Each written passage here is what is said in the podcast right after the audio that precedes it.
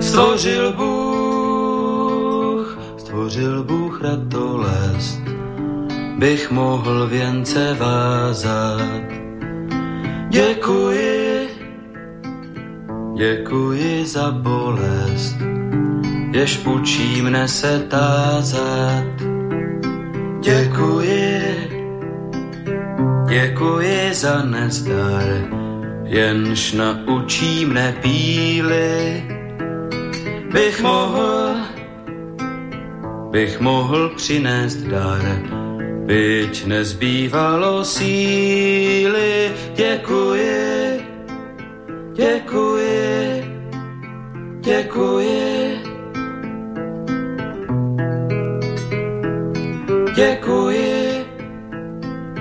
Děkuji za slabost, jež pokoře mne učí. Pokoře, pokoře pro radost, pokoře bez područí. Děkuji, za slzy děkuji, ty naučí mne citu, živým již, živým již žalují a křičí, po soucitu děkuji, děkuji, děkuji. Dobrý večer, vážení posluchači. Stanislav Novotný zdraví srdečně z Prahy, všechny Slováky a Čechy, kterým není lhostejný osud našich zemí, našich národů. Je zřejmé, že povaha a podoba euroatlantické civilizace se mění takřka před očima a že se celý svět dostává do nového pohybu. Je také zřejmé, že tento pohyb má a bude mít značný vliv na kvalitu života jednoho každého z nás a na naše národní bytí uprostřed Evropy. O projevech těchto změn, o jejich důsledcích, o jejich fatálnosti, či naopak o možných reakcích a řešeních, tedy o jejich plusech a mínusech si povídáme v pořadu na Prahu změn. Jinými slovy diskutujeme o zkušenostech, znalostech, názorech a činech výrazných osobností žijících v naší složité době. A proto si dnes budu povídat s Renem Balákem. A vy se, milí posluchači, můžete zapojit do debaty jako vždy také, pokud pošlete svůj dotaz na adresu studiozavináčslobodnývysílač.sk nebo budete-li telefonovat na číslo 0483810101. To platí pro slovenské posluchače. No a z České republiky můžete volat na číslo 00421 René Balák, morální teolog se zaměřením na křesťanskou etiku, bioetické limity v biomedicínském a zdravotnickém právu, sociální etiku, manželství a rodinu. Dobrý večer, vážený pane René Baláku, vítám vás srdečně na našem svobodném vysílači a to v pořadu na Prahu změn. Dobrý večer všetkým poslucháčom, slobodnému vysielaču aj vám, pán Novotný. Pane doktore, pocházíte z Košic. Pro nás české občany bývalého Československa to bylo nejvýchodnější velké město někdejší republiky, až téměř exotické. Jaký genius locí vlastně vládne v Košicích?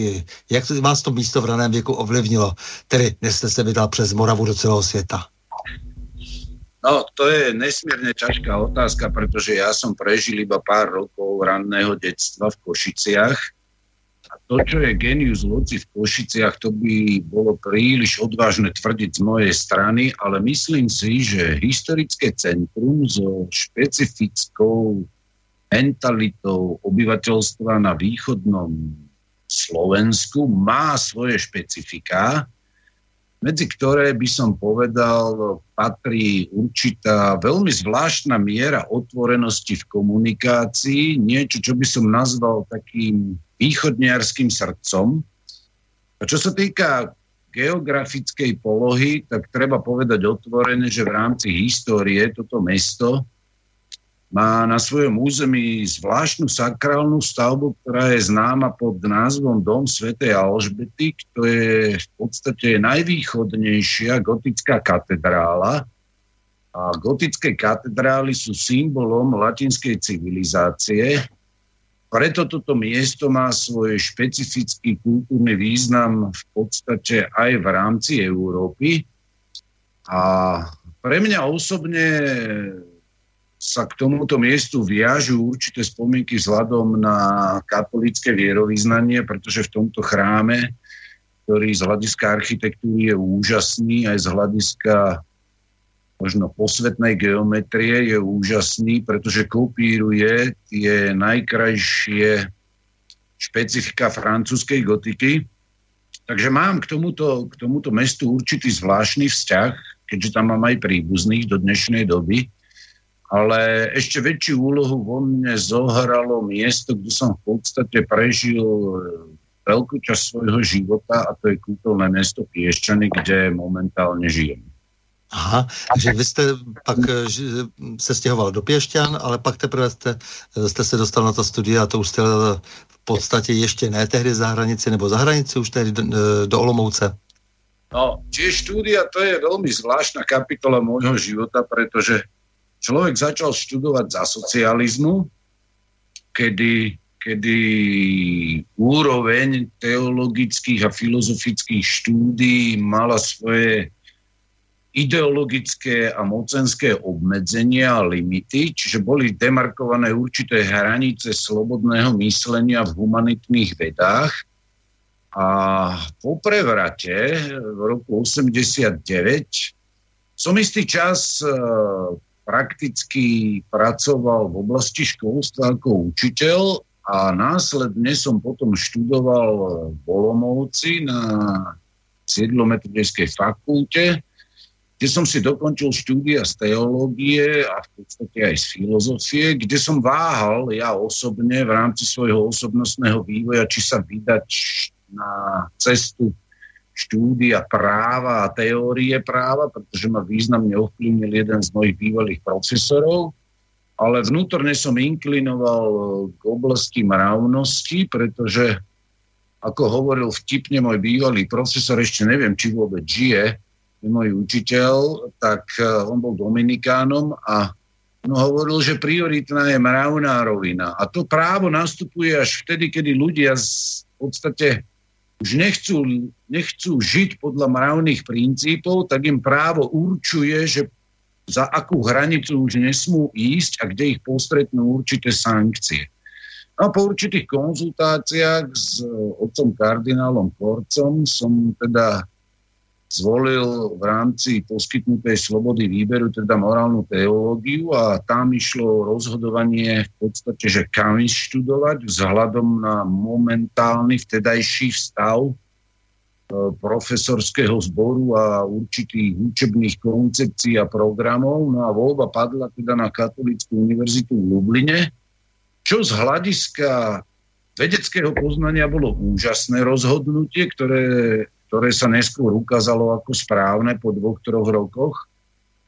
A na druhej strane voľba, ktorá prichádzala druhá do úvahy, a to bol Rím, tá bola výhodnejšia z hľadiska takého globálneho nazerania a naučenia sa povedzme jedného alebo dvoch ďalších nejakých cudzích jazykov. Z tohto pohľadu teda by Rím bol v istom zmysle výhodnejší, ale tá tomistická filozofická tradícia, určitá aj metafyzická tradícia v Lubline, ako bola ešte v tej historickej dobe v tých 90. rokoch ako prítomná, takže túto voľbu som nikdy ne, nejakým spôsobom nelutoval.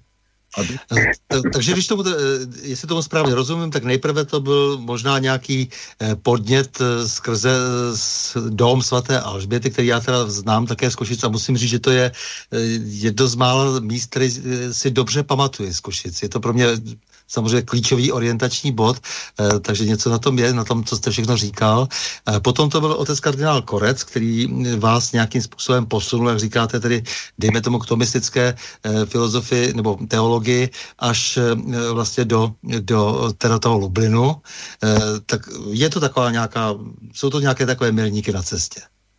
No a teraz ešte jedným z dôležitých mílnikov bola základná vojenská služba, kde vďaka istému otcovi arcibiskupovi, s ktorým som nemal vždy nejaké dobré kontakty alebo vzťah, som sa na, počas vojenskej základnej služby stretol s veľmi vzácným človekom, ktorý žiaľ už podľa všetkého teda nie je medzi nami a ktorý mi ešte v prelomovom období toho, tej jesene 1989 a potom v prvých mesiacoch e, roku 1990 ako veľmi významným spôsobom otvoril oči poznania, ale je to príliš osobné, ale musím to spomenúť, pretože tomu kňazovi v Čechách, Marianských lázniach som za veľa vecí, ktoré ovplyvnili môj život pozitívnym smerom, nesmierne vďačný a navždy zostal v mojom srdci. No a keď sa vrátim teda k tej študijnej otázke, tak veľmi pozitívnym spôsobom ma ovplyvnili ľudia, ktorými Boh v podstate poslal do cesty v podobe tých profesorov v tej historickej epoche, kde sa kde bolo možno doslova vidieť tú syntézu tradičného tomizmu a striktnej logiky, a určitých nových filozofických aj teologických inšpirácií po druhom Vatikánskom koncile, kde bolo vidieť taký zdravý sedliacký rozum, kritické myslenie, staré osvedčené princípy, o ktoré sa opierali či už metodologicky, alebo aj potom e, vo vynášaní meritorných logických úsudkov teologických. A z tohto pohľadu som vlastne nesmierne vďačný ľuďom, ktorí mnohí už nežijú medzi nami, že podnietili rozvoj osoby v mojom prípade aj po tej morálnej, duchovnej, aj tej intelektuálnej stránke. Takže nemáte to tak jako někteří, že eh, co bylo mm, do, eh, po druhé vatikánském koncilu, tak je všechno špatně, nebo naopak málo bylo druhého Vatikána a proto je třeba ještě, ještě přidat, ještě liberalizovat víc a tak dále. Takže jste patříte mezi ty lidi, kteří si umějí eh, vybrat mezi všemi těmi tendencemi nějakou zdravou cestu? No, uh, povedal by som to asi takto. Sú určité skutočnosti, na ktoré vnímam veľmi kriticky. Myslím si, že aj tak či tak nebude toto téma našej relácie. A vnímam možné určité skutočnosti, niektoré ako otvorenosť diskutovať o veciach, ale v duchu starých, osvedčených, tradičných e, princípov a logických zásad a prísne dodržiavať alebo rešpektovať to, čo je v podstate zachytené v biblickom zjavení a neinterpretovať to nejednoznačným, ba dokonca protikladným spôsobom. A Myslím si, že toho je schopných e, veľmi malé percento ľudí v rámci povedzme katolíckej cirkvi, pretože sa nekritickým spôsobom glorifikujú určité tendencie, ktoré ja po druhom vatikánskom koncile teda jednoznačne nepovažujem za pozitívne. Ano, já vám rozumím. Když se člověk rozhodne pro studium teologie, nepošilhává tak trochu po kněžském svěcení? To se nabízí? To je zložitá otázka, pretože súčasná historická epocha, ja neviem, posledných 80 rokov, ak ide o vnútrocirkevný život, bola poznačená aj zmenou metodológie myslenia, aj zmenou obsahu.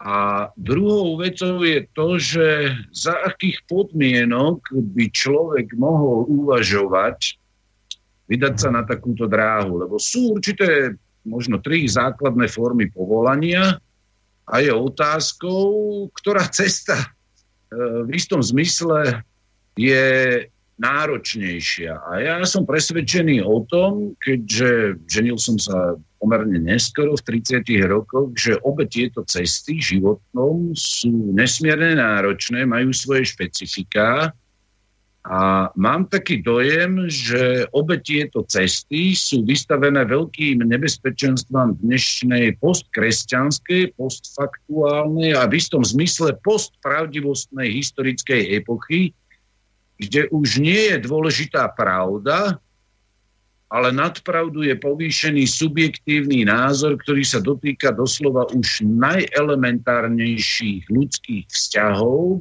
a zároveň aj elementárnych faktov v oblasti vedy. A preto, tak já myslím, že mezi takovými lidmi se také pohyboval tehdy eh, třeba svatý Augustín, že to byla také taková zlomová doba, kde už se prakticky v té elitě tehdejší římské všechno rozvolňovalo, nebylo eh, bylo jasné, že tedy eh, civilizace tak, jak stála, stát už nebude. No, to je veľmi dobrý príklad, doslova učebnicový, pretože tá rímska alebo antická civilizácia, ale presnejšie teraz rímska, ktorá bola vyvrcholením v podstate antiky, dosiahla vysoký stupeň organizovanosti, obrovskú moc, slávu, výdobytky vedy a techniky, štruktúrálneho usporiadania, e, doslova na tú dobu nevýdanú formu bohatstva a nakoniec zlyhala na duchovný a morálny kolaps, ktorý sekundárne potom spôsobil vnútorný rozklad celej tejto civilizácie. A to, že svätý Augustín v tej dobe poukazoval doslova prorockým spôsobom na niektoré uh, neduhy vtedajšej historickej epochy, kedy sa končil istým spôsobom starovek a začínal stredovek, čiže kresťanská inšpirácia, nové impulzy, tak bola to v istom zmysle podobná paradigmatická doba, kedy aj dnes u nás teraz kolabuje civilizácia, pretože sa už odklonila od všetkého, na čom stála alebo odklonila sa od ideálov, ideí, ktoré inšpirovali jej vznik preto ta paralela je velmi zaujímavá. Tak, eh, takže ještě teda si dopovíme, co jste potom ještě, jaké zkušenosti se potom, jste potom vědecké eh, nabral během do toho svého dalšího vývoje a co dnes vlastně vám umožňuje, abyste s určitým velmi rozumným odstupem hovořil na téma bioetiky, křesťanské bioetiky, protože já jsem udělal tu zkušenost, že celá řada lidí, kteří se snaží vztahovat k takhle složitým tématům, že tedy eticky posuzují eh, nějaké třeba přírodovědné obory a jejich výstupy, eh, tak mají problém s tím, že ty jejich výstupy vyznívají často jako akademické při vyprávění katechismu a to si myslím, že je potom zbytečné, aby takovou práci dělali. Takže vy naopak máte mnoho zkušeností právě s tím eh, světem exaktních věd a máte naštudováno a víte, co říkáte. No, to je práve ten problém humanitných vied a medzi iným aj teológie, že ľudia v humanitných vedách sa odklonili od logiky. Odklonili sa od uh, toho skutočne logického ponímania a chápania pravdy a panuje také všeobecné presvedčenie, že v humanitných vedách neexistuje žiadna seriózna vedecká metóda, ktorá by rešpektovala a robila závery logickým spôsobom, kde by boli striktne rešpektované určité fakty.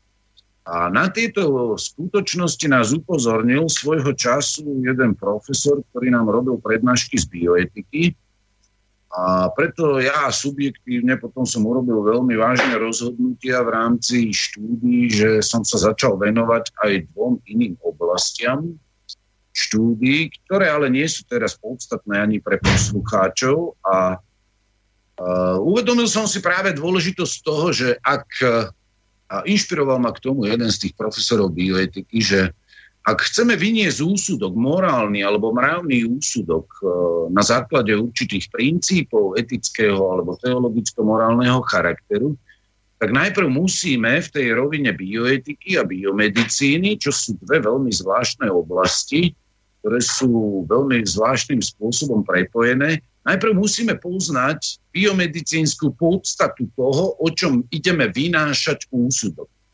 No, ono to životné obdobie nebolo skutočne jednoduché, pretože bojovať na viacerých frontoch e, to nikdy nie je jednoduché a v podstate človek ráno o 6. začal a trvalo to v podstate neustále niekoľko rokov a skončilo o 8. večer úplne vyčerpaný. Ale dodnes ďakujem za to obdobie aj pred tými štúdiami, pretože už vtedy som sa stretával s prípadmi v zahraničí, že ľudia študovali aj medicínu alebo povedzme elektrofyziku spolu s teológiou a jednoducho istým spôsobom eh, mali troška taký vedeckejší, striktnejší, logickejší prístup k tým teologickým otázkam.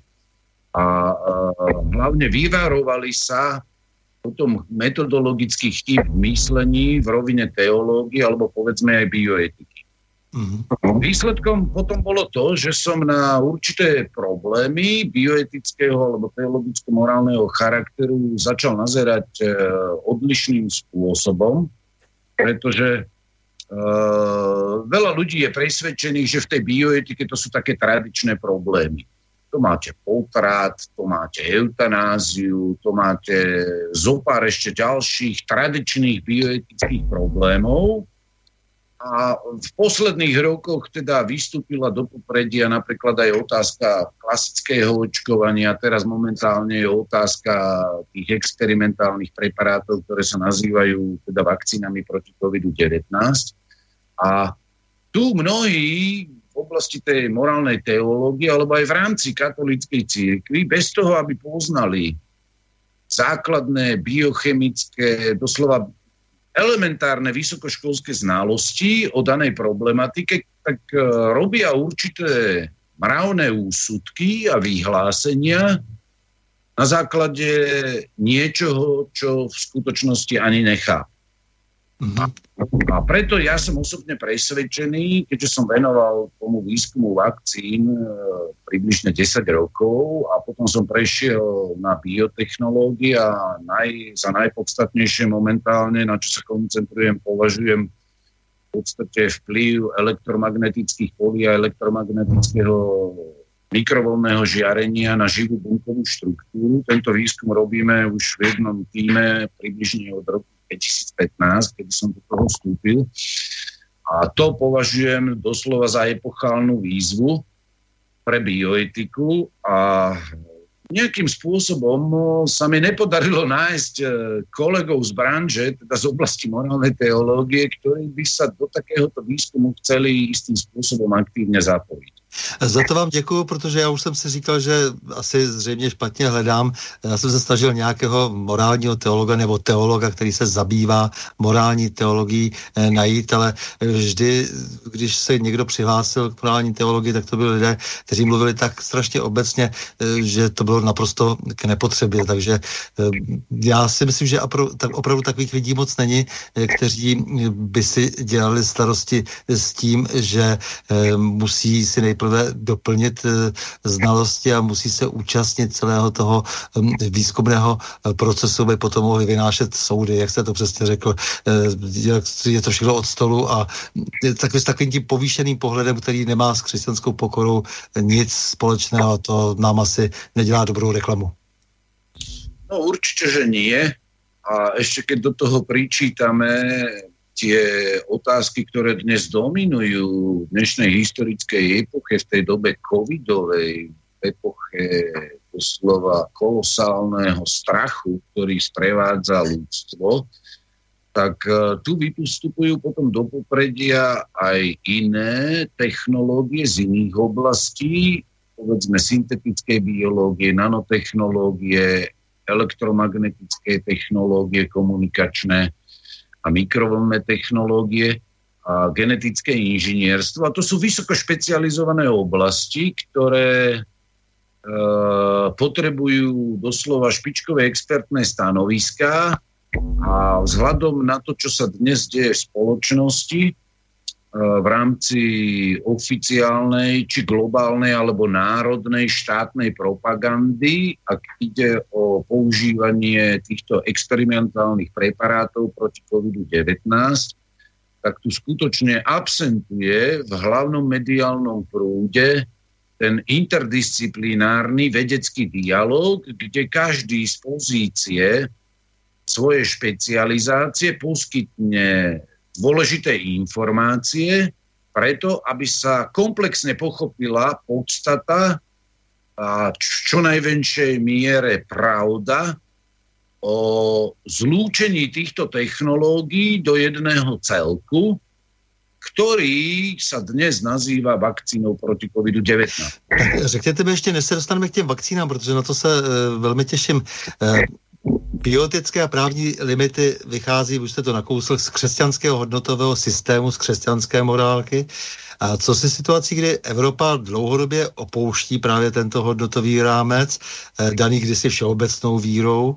Eh, pro nekřesťany jsou velkým problémem mnohé morální brzdy, těž byly vlastně kodifikovány v předchozích stoletích a desetiletích a to se samozřejmě potom projevuje v zákonodárství jednotlivých zemí a Evropské unie zvláště podstate sa tu stretáva niekoľko rovín. Jedna rovina je čisto vedecká a tam môžeme vymenovať možno tri vedné oblasti. Tá biomedicínska, ale samotná biomedicína alebo medicína, tá je rozčelenená vzhľadom na dosiahnutie poznanie, dosiahnuté poznanie na mnoho špecializovaných odborov, kde e, každý tento odbor biomedicínsky, či je to genetika, či je to molekulárna chémia, alebo molekulárna fyzika, alebo molekulárna biológia, alebo virológia, e, to všetko má čo povedať e, k tej problematike týchto vakcín. Ale máme tu aj technológie, ktoré nie sú celkom bežným ľuďom predstaviteľné a to sú nanotechnológie, ktoré sa v biomedicíne už niekoľko rokov používajú a dokonca sa používajú aj pri tých klasických vakcínach. Ja som v jednej z svojich monografií, neviem, či z roku 2014, e, konštatoval aj v niektorých svojich vedeckých článkoch o vakcínach, že už e, nejaký švajčarský inštitút upozornil, neviem v ktorom roku, že nanotechnológie sa používajú vo vakcínach, ktoré sú bežné a sú považované za vakcíny. Potom tu máme otázku genetického inžinierstva a syntetickej biológie a to sú zase dve veľmi zvláštne oblasti, ktoré sú intelektuálne veľmi náročné.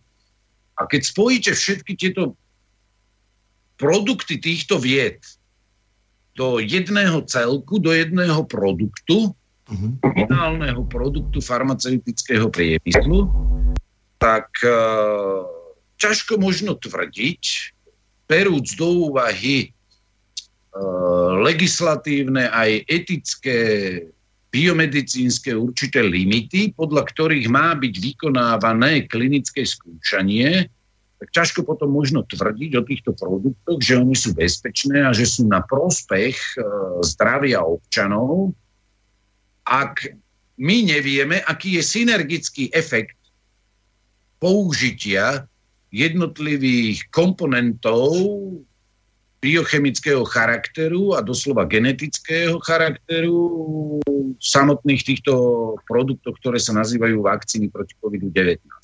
A z tohto dôvodu, či už správnej roviny, alebo tej morálnej roviny, z roviny morálnej teológie, sa vzhľadom na princíp opatrnosti a potom aj princíp, ktorý z etiky postupne ešte v čase antiky prešiel do biomedicíny, primum non nocere, že neškodiť pacientovi, to je prvý zákon medicíny, tak keď sa pozrieme len na tieto dva princípy, tak eh, to nekritické nadšenie, tie piesne, ktoré odznievajú v hlavnom mediálnom prúde na tieto farmaceutické experimentálne produkty, alebo teda povedzme, že vakcíny, eh, sú jednoducho nepochopiteľné. Protože vlastně eh, porušují se i jakési vědecko-etické zvyklosti, které korespondovaly nějakým způsobem s obecným hodnotovým rámcem, ale já se právě ptám na to, když ten rámec už je rozrušen a lidé ho neberou vážně, eh, tak eh, se s tím potom velmi obtížně pracuje, protože eh, vy se odvoláváte samozřejmě až na nějakou antickou tradici, ale která je vesměs nakonec, nebo byla potom formována tím křesťanským světem ale co dnes, když někteří vědci a ti potom eh, samozřejmě krmí eh, média, ta média chtějí být eh, krmena, protože samozřejmě někomu patří a někdo, někdo si přeje nějaké kampaně, tak co s takovou situací? Protože víte, já bych začal třeba i od počátku, když si teda máme ty problémy dneška ilustrovat právě těmi covidovými opatřeními, protože na počátku byla jakási informační kampaň, která se přehnala světem, doslova taková ta virtuální epidemie kontaminovaných informací, bych řekl. Netopíři prý přinesli na člověka virus, o kterém sice mnoho nevíme, ale vznikl neopatrnou manipulací, kde si čínské laboratoři. Okamžitě vystalo ohromné množství nejasností, ale vlády moc nic neprověřovaly, začaly dojemně až synergicky jednat a alarmovali veřejnost jako v předvečer první světové války. No a ty pochybující odborníci, politici, novináři, e, selským rozumem třeba uvažující lidé byli prakticky vyloučeni z té široké, vyloučeni z té široké veřejné diskuze Eh, rozjeli se dnes už tedy dobře známé scénáře. Eh, tak asi to všechno souvisí s tím, že se pijou nějaké ódy a je to nějaký umělý zpěv a zároveň se ale zdá, že trošku je problém, že těm chybem, lidem chybí dnes už rozlišovací schopnosti, protože se rozlišila struktura víry. No, uh, na jednej strane máte pravdu v tom, že viera dnes zaznamenáva už celé dekády najprv na západe a teraz už aj v strednej Európe a ťaha sa postupne ako keby na východ tento proces, zaznamenala veľký úpadok. Na druhej strane vieme veľmi dobre už aj z histórie, že primárne miesto zápasu o človeka, o civilizáciu je to informačné pole. A to, že je neúcta k pravde už typickým symptómom našej historickej epochy, ktorej žijeme, to je zrejme. Na druhej strane, ako z toho von? No, problémom je to, že ľudia dnes majú veľmi zvláštne chápanie pojmu pravda. A dnes máme množstvo teórií, ktoré sa dokonca vyučujú v rámci či už humanitných vied, alebo aj možno iných vied, kde každý má istým spôsobom slobodu výberu zvoliť si, ktorú koncepciu pravdy, a ešte presnejšie, aby som bol uh, úplne exaktný, uh, ktorú koncepciu chápania pravdy si človek zvolí. A výsledkom je v podstate relativizácia všetkého. A my žijeme v dobe postkantovskej, kde Kant, inšpirovaný Hegelom, sa pokúsil urobiť syntézu z dvoch protikladných vecí. Kedy si kresťanstvo a kresťanská filozofia a potom aj niektorí metodológovia vedy ako Melchior Kano a mnohé iné významné osobnosti histórie zadefinovali určité vedecké postupy v tej teoretickej rovine. A my sme toto v podstate v tom 20. storočí pri najmenšom v humanitných vedách opustili a dnes sme svedkami toho, že sa to opúšťa aj v tých doslova exaktných vedách. A keď ste spomínali tú historickú dobu dneška, tú našu epochu, tzv. verejnú diskusiu, tak si položme otázku, čo je to tá verejná diskusia. No, to sa stretnú určité subjekty na pôde nejakej dominujúcej televíznej stanice alebo nejakého rozhlasu a kto dá odpovede na to, či tí, ktorí sa stretli v tej tzv. E, verejnej diskusii, neboli dopredu vyfiltrovaní cez nejaký ideologický filter, kedy sa neposudzuje už to, alebo ne, nevyhľadajú sa ľudia, ktorí hľadajú pravdu, ale posudzuje sa to, či majú v úvodzovkách správne názory, či sú politicky a ideologicky korektní. No a potom, čo je logicky výsledkom takejto dopredu vyselektovanej e, tzv. verejnej diskusie? No výsledkom je ideologická manipulácia, kedy pravda je častokrát zatlačená do kúta, alebo sú z nej vybraté iba tie časti, ktoré sa potom v duchu logickej manipulácie pars pro toto, tá časť tej pravdy zamení za celú pravdu. A výsledkom je dezinformovaná populácia v tom alebo onom štáte, ktorá potom poslušne nasleduje politických vodcov, ktorí takýmto spôsobom z pozície moci alebo z pozície moci, ktorá je za oponou, moderujú a selektujú nielen hranice tej diskusie, ktorú nazývame verejná diskúzia, ale určujú týmto selektívnym výberom osôb, či už odborníkov alebo vedcov, aj samotný obsah. No, Eh, na tom počátku bylo pozoruhodné, jak přestože bylo jasné, že informací má každý zoufale málo a v podstatě ti, kteří eh, mají, roz, mají tedy tu, ty rozsáhlé pravomoci rozhodovat, tak eh, nemají prakticky vůbec jasno v tom, co se děje a že poslouchají jenom jakési instrukce. Bez toho, aniž by sami byli schopni si vytvořit takové, dejme tomu, odborné pozadí, na základě něhož by mohli potom správně rozhodnout, takže najednou byly rozsáhle omezena, byla rozsáhle omezena práva svobody občanů, přestože jsou garantována zákony nejvyšší právní síly, eh, zejména tedy všeobecně do ústav inkorporované listiny práv a svobod člověka všude po Evropě eh, jsou samozřejmě součástí eh, toho nejvyššího ústavního zákona.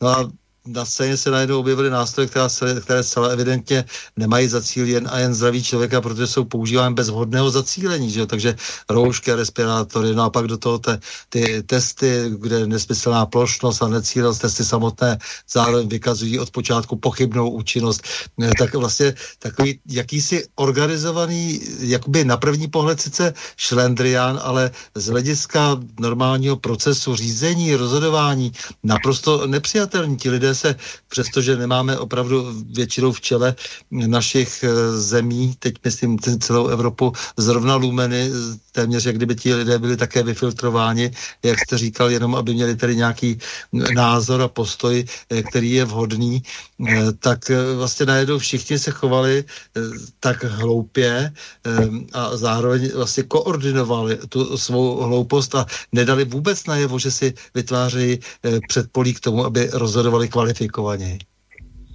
No, ja som už vo viacerých svojich takých uh, mediálnych vystúpeniach konštatoval, že mnohí si kladieme v podstate otázku, prečo ľudia postupovali iracionálnym spôsobom. No, pretože uh, ten obrovský strach, ktorý dominuje v ľudskom srdci, v duši, v rozume človeka, doslova oberá človeka o zdravé kritické myslenie. Druhý aspekt, e, je to jednoducho účinný nástroj globálneho konceptuálneho riadenia, strach. A keď tento strach sa dotýka práve toho najzákladnejšieho inštinktu, ktorý človek má, a to je inštinkt prežitia, púd seba záchovy, ktorý je najsilnejší. A hneď po ňom nasleduje sexuálny inštinkt, tak potom sa nemôžeme čudovať e, tomu kolapsu racionality a kolapsu logiky. Jednoducho ľudia v rámci svojej dialogálnej prírodzenosti, e, málo kto z nich e, má odvahu kráčať proti prúdu a v podstate sa splnili slova svätého Antona, ktorý žil v dobe ešte v podstate patristiky, ktorý hovoril, že príde doba, kedy sa všetci ľudia zbláznia a keď stretnú niekoho, kto je normálny, tak povedia, ty si blázon, lebo nie si ako my.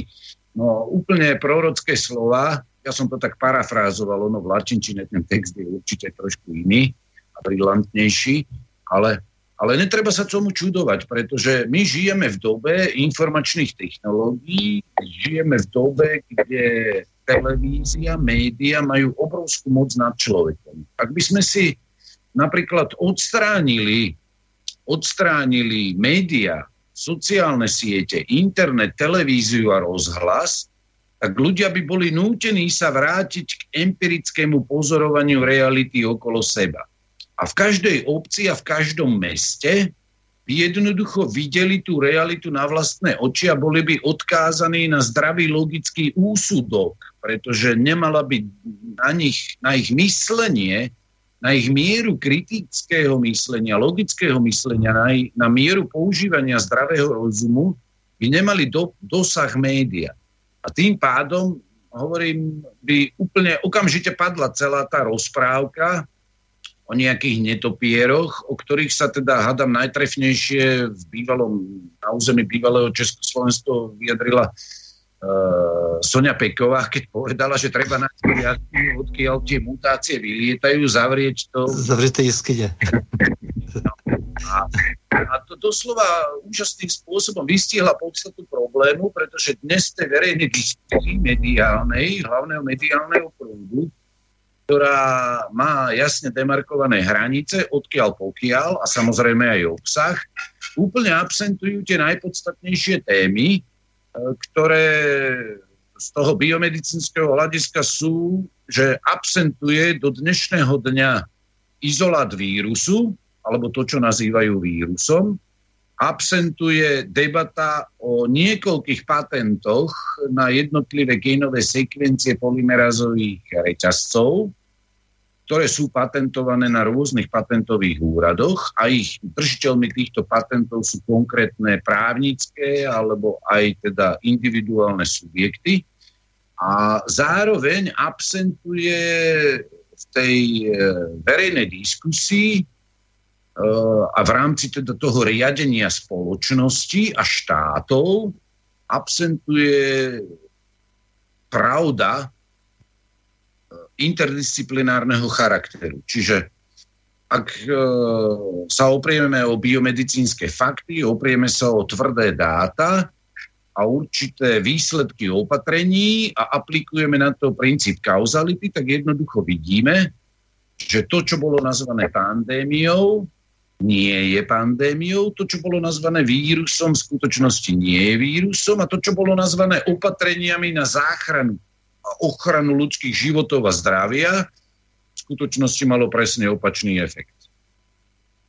No, e, tady právě jde o to, že od toho samého, samotného počátku ta, ta diskuze, e, kde by se teda našla nějaká kauzalita, jak říkáte, i by se, e, bychom byli schopni sledovat alespoň tu interdisciplinární debatu, ze které by snad možno potom, možná potom jsme byli schopni přece jenom nějak komplexně nazřít celý ten problém, tak je, tady je problém už ten, že vlastně začaly se objevovat nové mutace a tak dále. A když se vždycky objevili eh, na, po celém světě odborníci, jako právě doktorka třeba Peková, eh, že tedy otázka, zda někdo nevyrábí stále nové kmeny, například takzvaného COVID-19, tak ani není připuštěno do odborné rozpravy, ani na to téma, na to, aby se potom uvažovalo interdisciplinárně a byl schopen eh, někdo dát tedy dohromady vlastně jako takovou, takovou debatu a vytvořit pro ní elementární podmínky. Takže vůbec na, těch,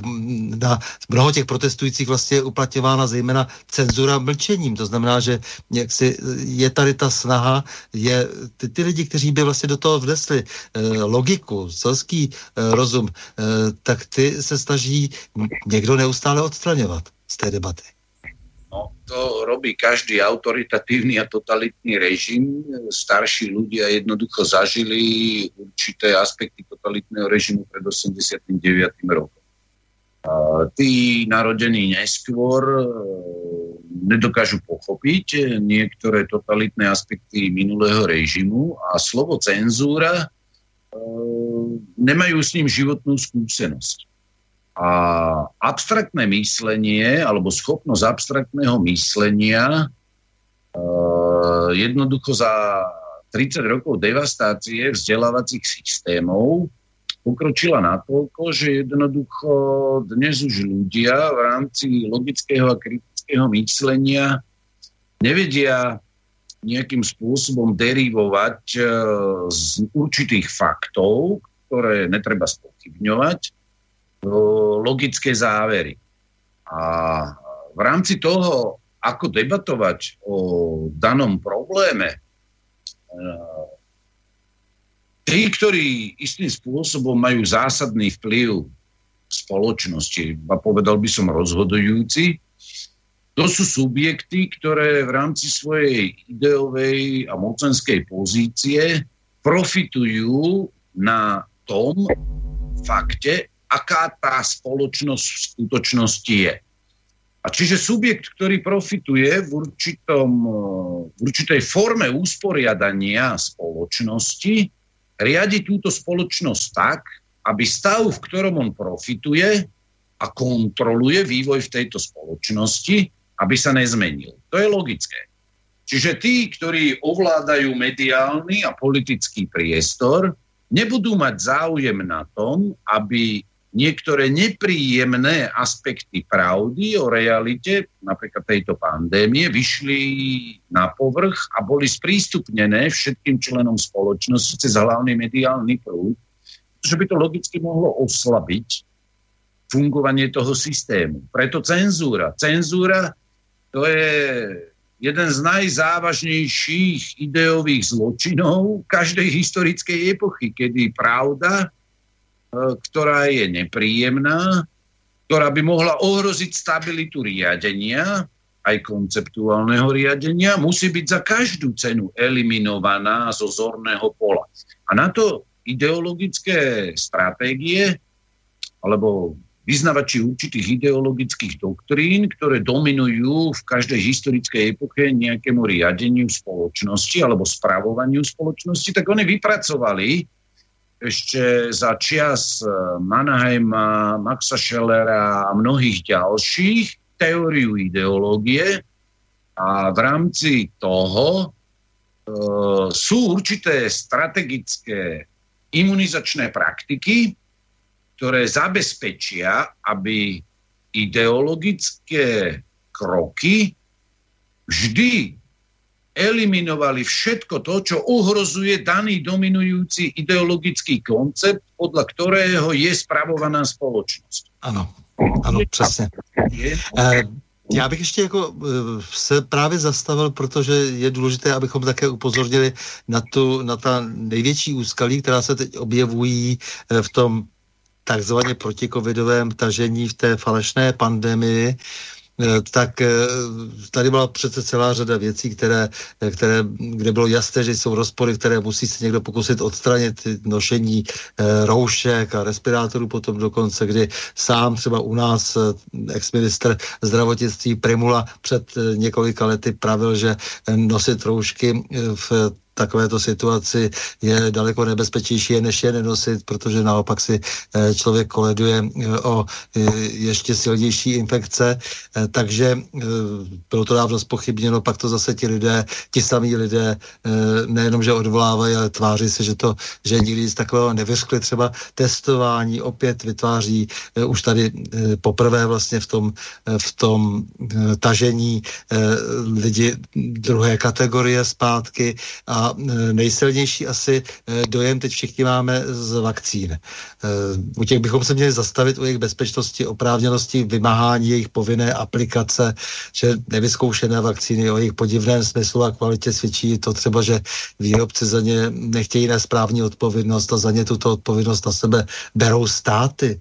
Evropská unie, což je neuvěřitelné, je z toho velmi patrná ta motivace, je to patrná ta vysoká korupčnost e, toho prostředí a toho tahu, vlastně, kterým si pojišťuje eh, ten, kdo chce globálně vládnout, aby eh, všichni byli dostatečně motivováni, ti, kdo budou přijímat rozhodnutí, že jsou ochotni, schopni dokonce i za výrobce na sebe vzít odpovědnost, aniž, ačkoliv výrobce eh, v podstatě si vytváří z toho světa dnes jedno velké experimentální pracoviště. Navíc se stále mění podmínky vakcinování. Předchozí typu, že vakcína, vakcíny vyřeší problém, jsou poslední posléze měněny.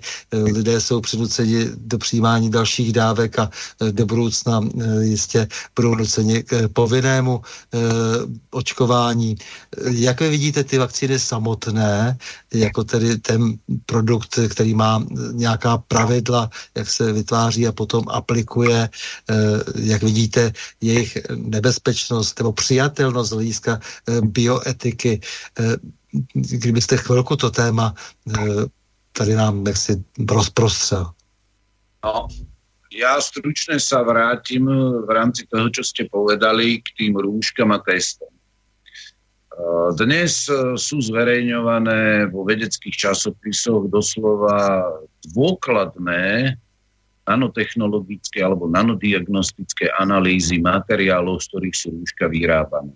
A vychádzajú najavo informácie, ktoré sú doslova hororové, ako je škodlivé z hľadiska nanokontaminácie ľudského organizmu, najmä teda plúc a horných dýchacích ciest, e, tými kompozitmi alebo komponentami nanorozmerov, ktoré sa dostávajú pri používaní týchto či už rúšok alebo respirátorov. To, že nosenie týchto rúšok e, celé hodiny v zamestnaní spôsobuje hypoxiu, hyperkarbiu a acidózu a následné oslabenie imunitného systému, o tom je popísaných x vedeckých štúdí ešte z minulých rokov pred covidových. Čo sa týka PCR testov, tam je zrejme, že sa jedná o podvod, že autory tohto podvodu boli v Nemecku zažalovaní, kde sa predostreli vedecké dôkazy o podvode PCR testov. O samotný vynálezca polymerazovej reťazovej reakcie, ten Malis, nositeľ Nobelovej ceny, on za záhadných okolností, keď sa vyjadril ešte pred pandémiou, že PCR metóda sa nesmie používať na diagnostické účely, potom záhadne zomrel. Tak e, to máme možnosť vidieť, ako, ako to funguje. A keď ide o tie vakcíny, no, e, málo kto vie, a ja som to teda publikoval e, v niektorých svojich vedeckých štúdiách, ktoré som uverejnil v zahraničí, že na vakcíny sa vzťahujú iné normy, čo sa týka testovania ich bezpečnosti. Lebo bezpečnosť to má viacero podkategórií. Tam máme množstvo testov, ktoré sa bežne aplikujú, ak ide o vývoj z klinické skúšanie, prvá fáza, druhá fáza, tretia fáza a potom štvrtá fáza. Počas týchto fáz sa jednoducho približne horizonte desiatich rokov priemerne testujú bežné liečivá na x parametrov. U vakcín to tak nie je, tam sa drvíva väčšina týchto testov jednoducho vynecháva a hlavne sa jedná o testy v oblasti toxicity a potom aj testy v oblasti niektorých iných farmaceutických kritérií. E, tu chcem poukázať na to, že to, o čom hovoríme dnes, to sú už farmaceutické produkty, kde boli aplikované do jedného celku rôzne technológie a tu treba si položiť otázku. Neprebehla ešte ani tretia fáza, nie je ukončená, čo sa týka klinických skúšok. Máme v každom štáte, či v Českej republike, v Nemecku, na Slovensku alebo kde inde, v hrubých rysoch podobnú legislatívu, ktorá upravuje dôsledne, a to poviem otvorene, dôsledne upravuje klinické skúšanie liečiv a toto sa vôbec nedodržiava. Čiže porušuje sa platná legislatíva. A potom tu máme aj pravidlá, ktoré ľudia poznajú v rámci experimentov, Eh, ktoré poznajú pod názvom Norimberský kódex, čo je nič iné ako len vytiahnutie starých kresťanských zásad z oblasti morálnej teológie a ich aplikovanie na oblasť biomedicíny alebo na univerzálne akýkoľvek pokus na ľuďoch. A boli sformulované do právnych formulácií, ktoré poznáme pod názvom Norimberský kódex. Tady možná pro posluchače si ještě eh, vysvětlit, že právě proto, že pokusy třeba doktora Mengeleho, všechny ty nacistické eh, projekty zvěrské byly odsouzeny, tak právě proto vlastně norimberský eh, norimberský jakýsi kodex a dnes se uvažuje o tom, že by na základě jeho nedodržování se naopak měl opět jaksi zvednout hlas mezinárodní pro to, aby se uspořádal norimberský proces. Nový proces 2. Norimberg 2. No a z etického alebo bioetického hľadiska. Keď uh, tieto tzv. vakcíny boli schválené Európskou liekovou agentúrou na núdzové a experimentálne použitie, tak uh, Európska lieková agentúra podmienečne schválila ich použitie s určitým účelom a s určitým varovaním. Čiže tu nie sú, to, to nie sú štandardne schválené a podrobne vedecky v rámci všetkých etap klinického skúšania e, schválené produkty. To je jedna vec. Druhou vecou je to, že málo kto z bežných ľudí je ochotný navštíviť webové stránky Európskej liekovej agentúry a stiahnuť si všetku dokumentáciu, ktorá je verejne prístupná od samotných farmaceutických producentov.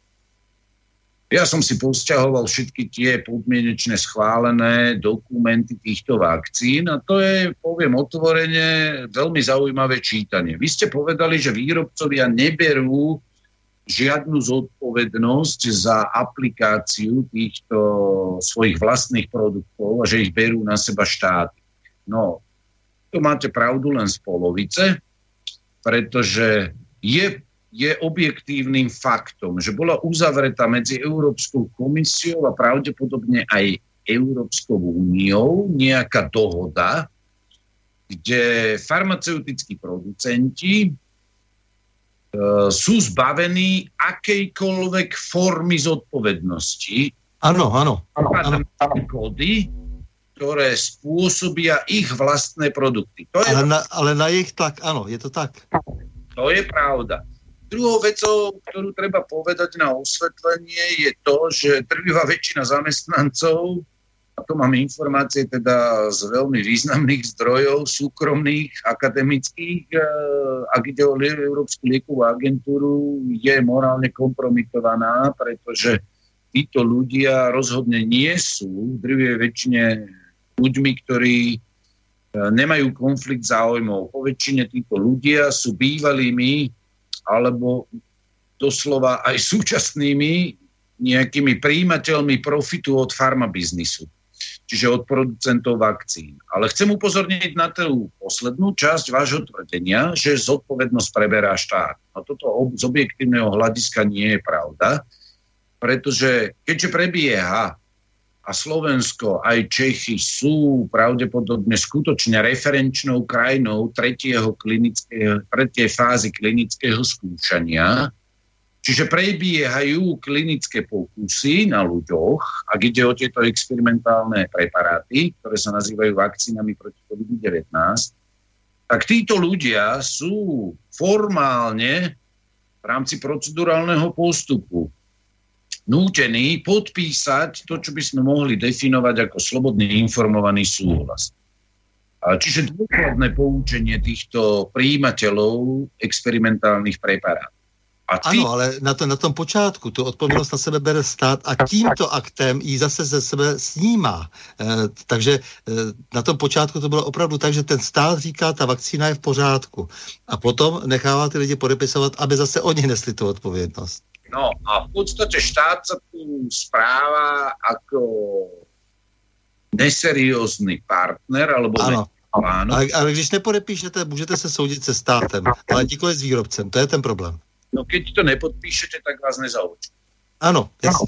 Čiže... Ale, ale ale ten, říkám, to, je, je to tak, že nejhorší na tom je, že za ty giganty, tak jako v jiných situacích, za nadnárodní korporace e, přebírá odpovědnost e, jakási politika řízená naopak zase e, nadnárodními korporacemi. No, a, a toto je práve na tom tá najväčšia zvrátenosť. Lebo z morálnej teológie, alebo zo sociálnej morálnej teológie, aj z niektorých iných uh, vedných odborov je zrejme, že akí ľudia majú primárny dôvod zakladať si štát. Ľudia si zakladajú štát preto, a prvým dôvodom je to, že štát im zabezpečuje bezpečnosť, garancia bezpečnosti. Lebo bežní ľudia v nejakej obci, meste alebo na nejakom malom teritóriu si tú bezpečnosť pred vonkajším a vnútorným nepriateľom nevedia zabezpečiť sami. A tu štát úlohe, kedy jeho poslaním je zabezpečiť svojim občanom na vybranom teritóriu, ktoré nazývame štát, bezpečnosť, to je jeho povinnosťou, primárnou povinnosťou. A tu štát pomocou propagandy, ako ste povedali, tvrdí, že tieto preparáty sú bezpečné. A na druhej strane vyvíja štát snahy, kedy spreneveruje sa svojmu poslaniu tým, že vyvíja už len tú reklamu, marketingovú propagandu týmto vakcínam, tak štát sa rafinovane v rámci tejto tretej fázy klinického skúšania vakcín proti COVID-19, a to hovorím o takých vakcínach ako je Pfizer, AstraZeneca a podobne, ale sú aj vakcíny, ktoré sú v prvom alebo druhom štádiu klinického skúšania. A boli schválené podmienečne pre núdzové použitie. No a vrátim sa k tomu, tu štát sa tejto zodpovednosti zbavuje tým, že ľudia, ktorí podpíšu príslušné formuláre počas e, procedurálnych postupov pred vakcináciou proti COVID-19, preberajú na seba plnú zodpovednosť za všetky prípadné škody, o ktorých sa dopredu vie, že môžu nastať, pretože výrobcovia v tých materiáloch, ktoré poskytli Európskej liekovej agentúre, pripúšťajú cca 20 až 25, a teraz už je to viac, nežiadúcich vážnych účinkov, z ktorých nie je vylúčená ani smrť. Čiže keď to ten občan, ktorý je neinformovaný alebo je odkázaný výsostne na štátnu propagandu podpíše, tak sa vzdáva akýchkoľvek nárokov na odškodnenie zo strany štátu. Čiže je to výlučne na ňom. A z bioetického hľadiska sú tu porušené tie eticko-právne normy, ktoré sú obsiahnuté aj v Norimberskom kódexe, ale v rámci morálnej teológie alebo tej katolíckej bioetiky je tam ešte jeden veľmi dôležitý uh, uh, nejaká podmienka, ktorú sme teda široko diskutovali ešte počas doktorantských štúdí na rôznych univerzitách, na rôznych takých fórach, či už formálnych alebo neformálnych v akademickom prostredí, že ten, kto je účastníkom výskumu, tam nejde len o tých ľudí, ktorí o nich zoženú ako dobrovoľní, ale jednou z podmienkou, morálnou podmienkou skutočného, seriózneho vedeckého experimentu na ľuďoch je aj to, že tí, ktorí vymysleli určitý produkt, alebo určitý experiment, tak minimálne jeden z členov toho výskumného týmu má byť začlenený do výskumnej vzorky. To je vážna morálna požiadavka. Tak, já bych ještě, přece, přece bych ještě vstoupil, eh, nebo vrátil se k tomu, co jste říkal o té odpovědnosti. Když lidé podepisují v nápadě nevýhodné situaci a eh, v tísni eh, tyto dokumenty, tak samozřejmě při normálně fungujícím státu by mohli opět jak si žádat odškodnění od toho státu, ale to je jenom jaksi tak trošku poznámka, co by právníka. Je tady ta možnost. Je tady ta možnost skutečně, protože tohle je situace pro drtivou většinu lidí, kteří vzhledem ke svému vzdělání a schopnostem a možnostem nemohou si ověřit pravdu, tak je to samozřejmě vysoce neseriózní jednání a dá se samozřejmě potom, kdyby ten stát fungoval, dá se i na tom státu vymáhat škoda. No, já, já ta reagujem možno trošku skepticky alebo realisticky. Je to ano, protože víme, v jakém stavu naše státy jsou a v jakém stavu je justice.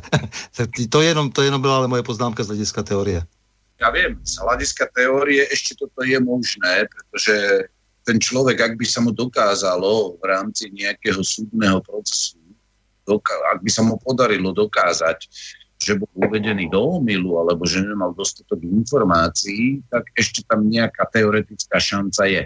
Na druhej strane treba ale otvorene povedať, že ako to v súvislosti s nežiaducimi účinkami celé dekády jednoducho funguje.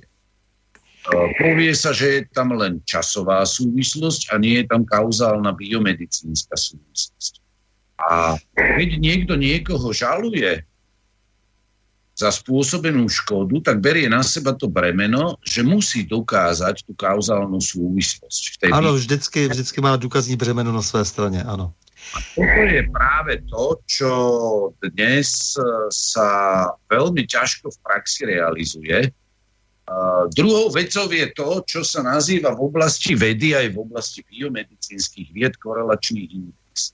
Ak sa určitý jav po určitom úkone, v našom prípade vakcinácii, prejavuje nápadne často u dostatočnej vedeckej štatistickej vzorky, tak je dôvod, logický dôvod, derivovať z tohto javu a z relatívne vysokého korelačného indexu výskytu určitých následných javov je dôvodné e, predpokladať, že práve úkon vakcinácie spôsobil následné určité zdravotné zmeny v organizme, ak sa oni opakujú u dostatočného počtu osôb, určitom časovom horizonte. Ale toto je žiaľ niečo, čo je skôr raritou aj v rámci právnych nejakých sporov. Takže ja v tejto veci som skôr skeptikom, že by sa ľuďom dokázalo, alebo teda podarilo dokázať e, nejaké prípadné škody, pretože to by skutočne súdcovia museli byť naladení na spravodlivosť napriek tomu súčasnému súdnemu pozitivizmu a právnemu pozitivizmu, ktorý panuje alebo dominuje v súčasných právnych systémoch. Ano, protože spravedlnost vždy má stát nad právem a to je něco, co eh, celá naše justice zapomněla. Ano, jak říkáte, ten právní pozitivismus prostě je vlastně jedem, se dá říct už dneska eh, v těch našich právních systémech. No, pojďme ale teda dál. Co si myslíte, že by člověk měl udělat, když je tlačen do té kritické situace, kdy tedy může ztratit zaměstnání, potřebuje se eh, dostat někam za svými blízkými třeba do zahraničí a tak dále a mm, bude nucen k tomu, aby se očkoval. No, všeobecne uh, uvádzané dôvody, ktorými sa obmedzuje pohyb, slobodný pohyb občanov, či už v Európskej únii alebo niekde inde, oni nemajú biomedicínsky základ. To je dnes už úplne zrejme. Druhou vecou sú paradoxy, ktoré prináša samotná vakcinácia proti COVID-19. Možno, že si niektorí poslucháči spomenú, ako výkonný riaditeľ austrálskej leteckej spoločnosti Qantas mnoho mesiacov dozadu vyhlásil, že oni budú brať na palubu len vakcinovaných ľudí.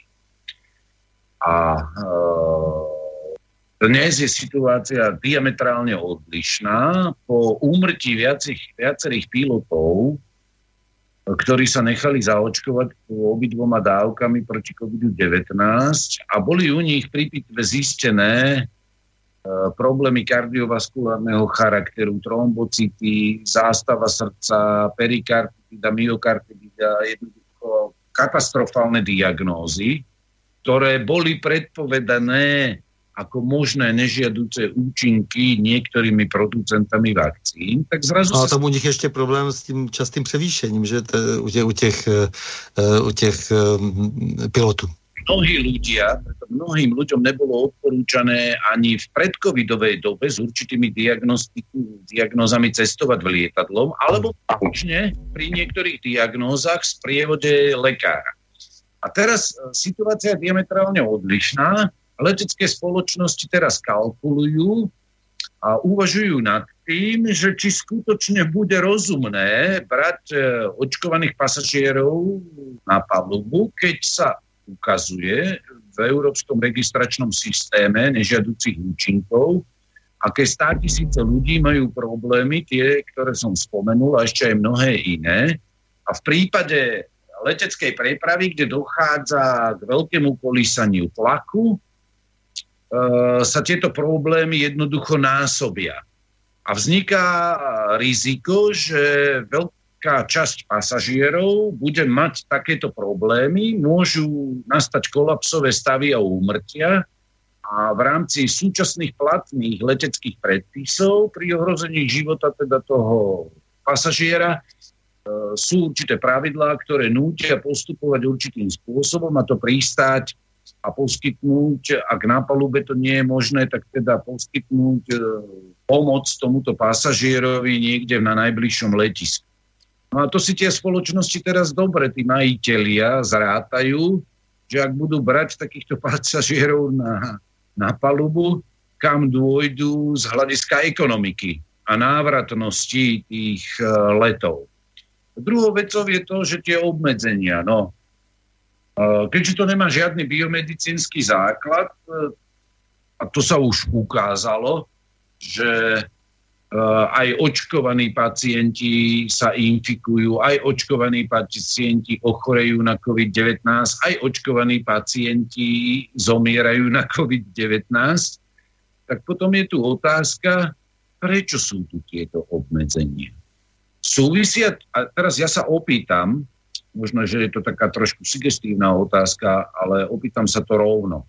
Súvisia tieto obmedzenia, tieto nové spôsoby regulácie, či už slobodu prejavu, slobodu pohybu, alebo akýchkoľvek bežných činností so slubovanými zmenami našej civilizácie súvisia s nejakými transformačnými procesmi, prebudovania našej civilizácie podľa úplne nových pravidiel? Lebo tieto obmedzenia, ktoré sú dnes e, relatívne v istom zmysle mekké, môžu a ukazuje sa, že budú v podstate dlhodobého charakteru, čo by malo za následok vážne štruktúrálne zmeny v hospodárstve jednotlivých krajín a vo fungovaní civilizácie.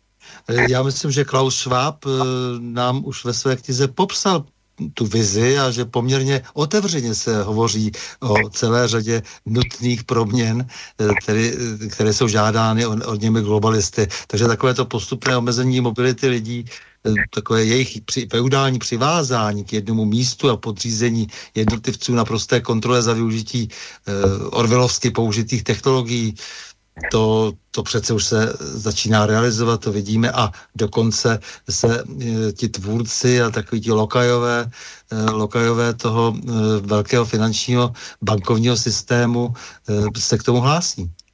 No a to je ten paradox. Pamätáme si, ako v uplynulých 30 rokoch nám tu podsúvali ideológiu mobility pracovnej sily a mnoho ďalších všelijakých ideológií. A dnes zrazu sme prišli do opačného extrému, že preferuje sa, ak je to možné, práca z domu. A ak ste už teda spomenuli aj určité mená, tak uh, ja ešte chcem e, možno poznamenať v krátkosti, že existuje niekoľko medzinárodných dokumentov globálneho významu, ktoré majú v svojom oficiálnom názve termín agenda. A my si môžeme teda spomenúť na rôzne agendy, ktoré stanovujú určité konkrétne ideologické, štruktúrálne a dá sa povedať, ciele, ktoré súvisia s formou riadenia civilizácie a štátov a spoločnosti.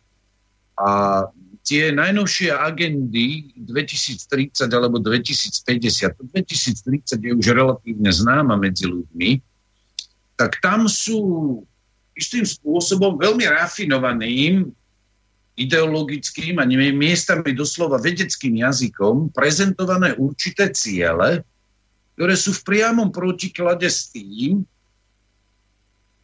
čo sme si celé generácie, poviem príklad, e, tri generácie, štyri možno generácie dozadu, považovali za úplne prírodzené a normálne. Opäť sa stanovujú ciele, ktoré sú vyjadrené novými ideologickými sloganmi a heslami a v mene určitej zelenej ekológie alebo v mene určitých takých nových vízí usporiadania spoločnosti sa chce vytvárať e, a rozširovať niečo, čo dnes poznáme pod pojmom národné parky, prírodné rezervácie. A, a zdá sa, že do budúcna sa plánuje, keď som si prečítal teda tú agendu 2030 a 2050, rozšíriť v každom štáte zóny, do ktorých nebude vstup povolený, pretože sa bude pod e, rúškom ekológie chrániť biodiverzita. A bude sa obnovovať niečo, čo nazvali pôvodnými ekosystémami Zeme. A bude sa klať dôraz na trvalú dlhodobú využiteľnosť určitých území. Teraz si vezmite, že keď tieto napríklad tento zelený, ja tomu hovorím doslova ekoterorizmus, e, sa rozmôže ako rakovina v našej spoločnosti v mysliach ľudí, že bude dostatočné množstvo ľudí infikovaných takýmto myslením, tak výsledkom bude kolaps celých hospodárskych odvetví a každá kríza hospodárska má svoje kauzálne následky. A v rámci novej agendy mám doslova obavu, že speje to z jedného extrému do druhého. No, ale ono přece to má svoji logiku, protože když budeme chránit stále větší plochy území e, pro hrstku vyvolených, tak potom můžeme klidně e, vymřít. Potom e, jakýkoliv chaos je naopak vítaný, pokud je ten chaos jenom trochu řízený a dá se eh, brutálně uspořádat eh, zvenku, eh, tak potom je to výhodné pro ty, kteří si snaží pro sebe luxusně zachránit kus přírody bez ohledu na to, že prioritou by měl být člověk. No, já zase nechcem odporovat nejako paušálně, aby ma posluchači zle nepochopili Ja som za ochranu prírody.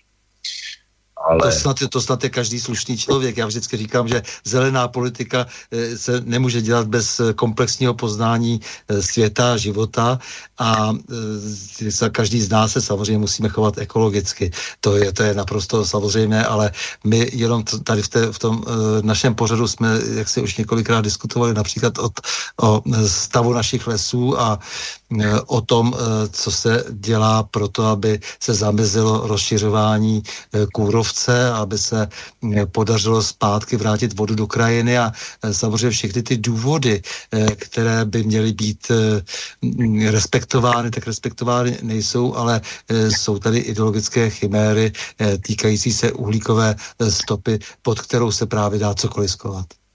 No a, a ja chcem práve poukázať na to, úmerne tomu, ako budú vzrastať zóny, v ktorých ľuďom v budúcnosti nebude byť, dovolené bývať, alebo dokonca nebude dovolené do nich vstúpiť, budú úmerne tomu sa zmenšovať zóny, v ktorých bude povolené žiť.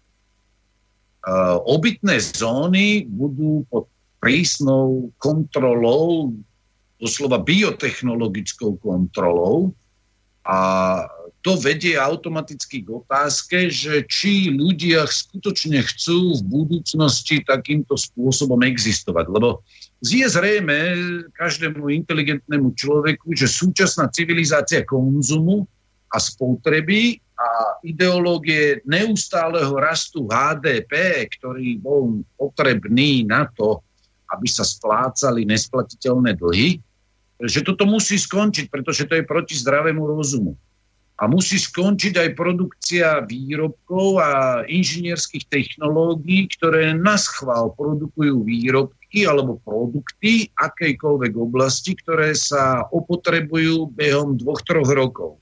Čiže budeme sa musieť vrátiť e, k určitej racionalite nakladania s prírodnými zdrojmi, ale nesmieme sklznúť do opačného extrému, pretože sú k dispozície mnohé technológie, ktoré sa nevyužívajú a treba jednoducho zdravý sedliacký rozum. Nemôžem predsa počas svojho života, eh, ktorého dĺžka je momentálne, poviem príklad, 70-80 rokov, si 5 alebo 10 krát za život kupovať kosač. Ja to hovorím ako príklad.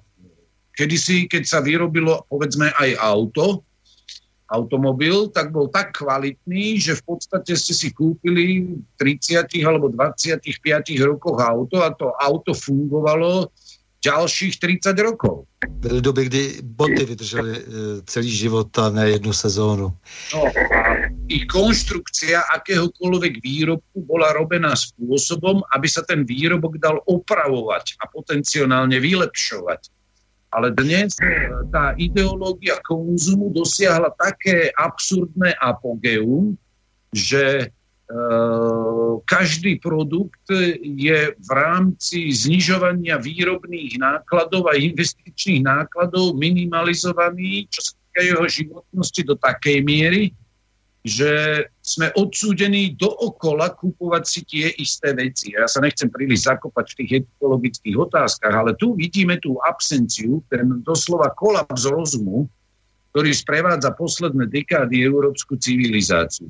My vieme vyvíjať mnohé veci, vieme všeličo vyrábať a na druhej strane Eh, popierame ekologické zásady v rámci produkcie našich výrobkov, keďže tie výrobky sú tak nekvalitné a tak poddimenzované, že ich životnosť je skutočne 2, 3, 4 roky a potom sú na výhodenie, lebo sa stávajú nepoužiteľnými, že neslúžia tomu účelu.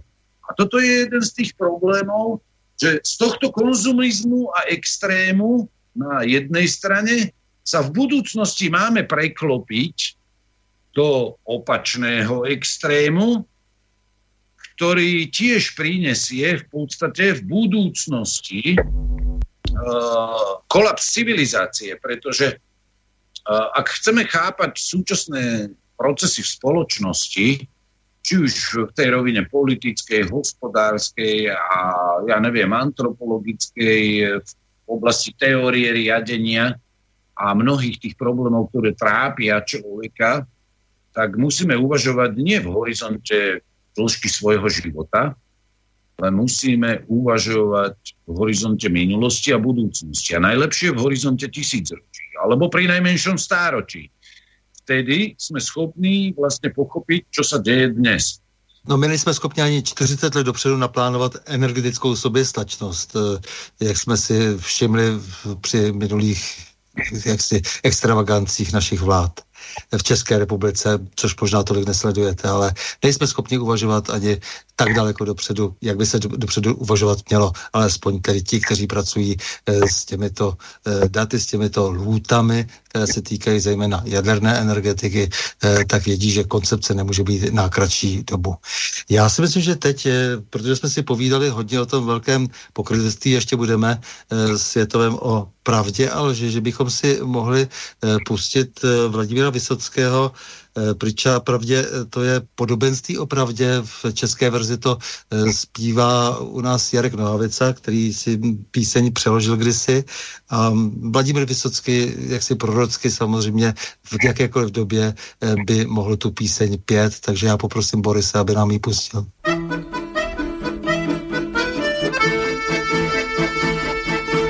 Нежная правда в красивых одеждах ходила принарядившись для сирых блаженных коллег. Грубая ложь эту правду к себе заманила. Мол, оставайся-ка ты у меня на ночлег. И легковерная правда спокойно уснула, Слюни пустила и разулыбалась во сне. Хитрая ложь на себя одеяло стянула. Вправду впилась и осталась довольно вполне. И поднялась и скроила ей рожу бульдожию. Баба как баба, и что ее ради родить? Разницы нет никакой между правдой и ложью. Если, конечно, и ту, и другую раздеть. Выплела ловко из кос золотистые ленты И прихватила одежды, примерив на глаз. Деньги взяла и часы, и еще документы. Сплюнула, грязно ругнулась и вон подалась. Только к утру обнаружила правда пропажу. И подивилась себя, оглядев делово. Кто-то уже раздобыв где-то черную сажу. Вымазал чистую правду, а так ничего. Правда смеялась, когда в нее камни бросали Ложь это все и на лжи одеяние мое. Двое блаженных коллег протокол составляли и обзывали дурными словами ее. Тот протокол заключался обидной тирадой.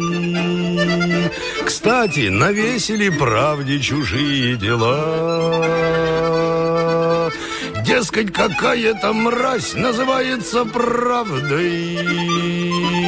Ну, а сама пропилась, проспалась до гола. Голая правда божилась, клялась и рыдала. Долго скиталась, болела, нуждалась в деньгах. Грязная ложь чистокровную лошадь украла и ускакала на длинных и тонких ногах. Некий чудак и поныне за правду воюет. Правда в речах его правды наломанный грош. Чистая правда со временем восторжествует, Если проделает то же, что явная ложь. Часто разлив по 170 граммов на брата, Даже не знаешь, куда на ночлег попадешь. Могут раздеть, это чистая правда, ребята. Глядь, а штаны твои носит коварная ложь. Глядь, на часы твои смотрит коварная ложь. Глядь, а конем твоим правит коварная ложь. Tak to byl Vladimír Vysocký, který eh, precizně vysvětlil, jak se převlíká lež eh, za pravdu a jak mazaně eh, využívá slabostí pravdy, o čemž je prakticky celá naše relace.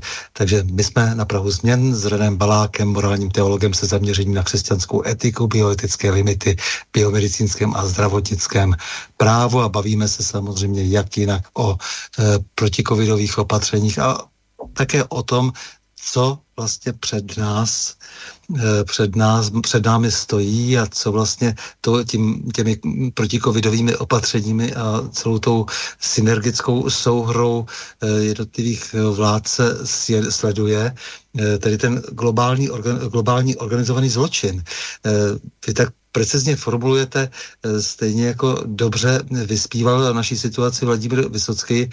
Eh, pane doktore, eh, tak co vlastně je výsledkem už teď a co bude výsledkem toho, co se událo během těch uplynulých, dejme tomu, uplynulého půl druhého roku nejbohatší světa, lidi, lidi světa vlastně mimořádně nakynuli, ale hlavně se jim daří ničit potenciální konkurenci koronavirovým vydíráním a tím bezprecedentním zneužitím státních mechanismů e, často daleko za hranicí legálnosti, likvidují drobné a střední podnikatele, likvidují tak zbytky svobody a vytváří prostředí nehorázné závislosti na národních korporacích, ty mohou stále pohodlně vládnout a zotročovat vše se samozřejmě přenáší na nejchudší, kteří jsou prozatím drženi zločinným zadlužováním státu v iluzi jakéhosi sociálního smíru.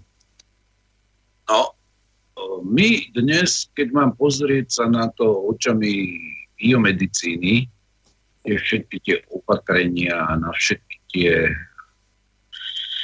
fázy, tretiu fázu klinického skúšania týchto preparátov, my žijeme v dobe takého paradoxu. Na jednej strane v tom hlavnom mediálnom prúde máme doslova ideologické chválospevy, ktoré glorifikujú pokusy na ľuďoch. To zaznieva v podstate ako keby zo všetkých hlavných médií. Na druhej strane tieto ideologické chválospevy to je prejav intelektuálneho, intelektuálnej zrady. Zrady voči pravde a zároveň e, žijeme v dobe biomedicínskeho cynizmu, kedy doktor Mengele to bol doslova ešte amatér. A keď sa na to pozrieme ešte aj očami morálnej teológie alebo z tej perspektívy mravných princípov, tak my dnes žijeme v dobe bioetickej infantility.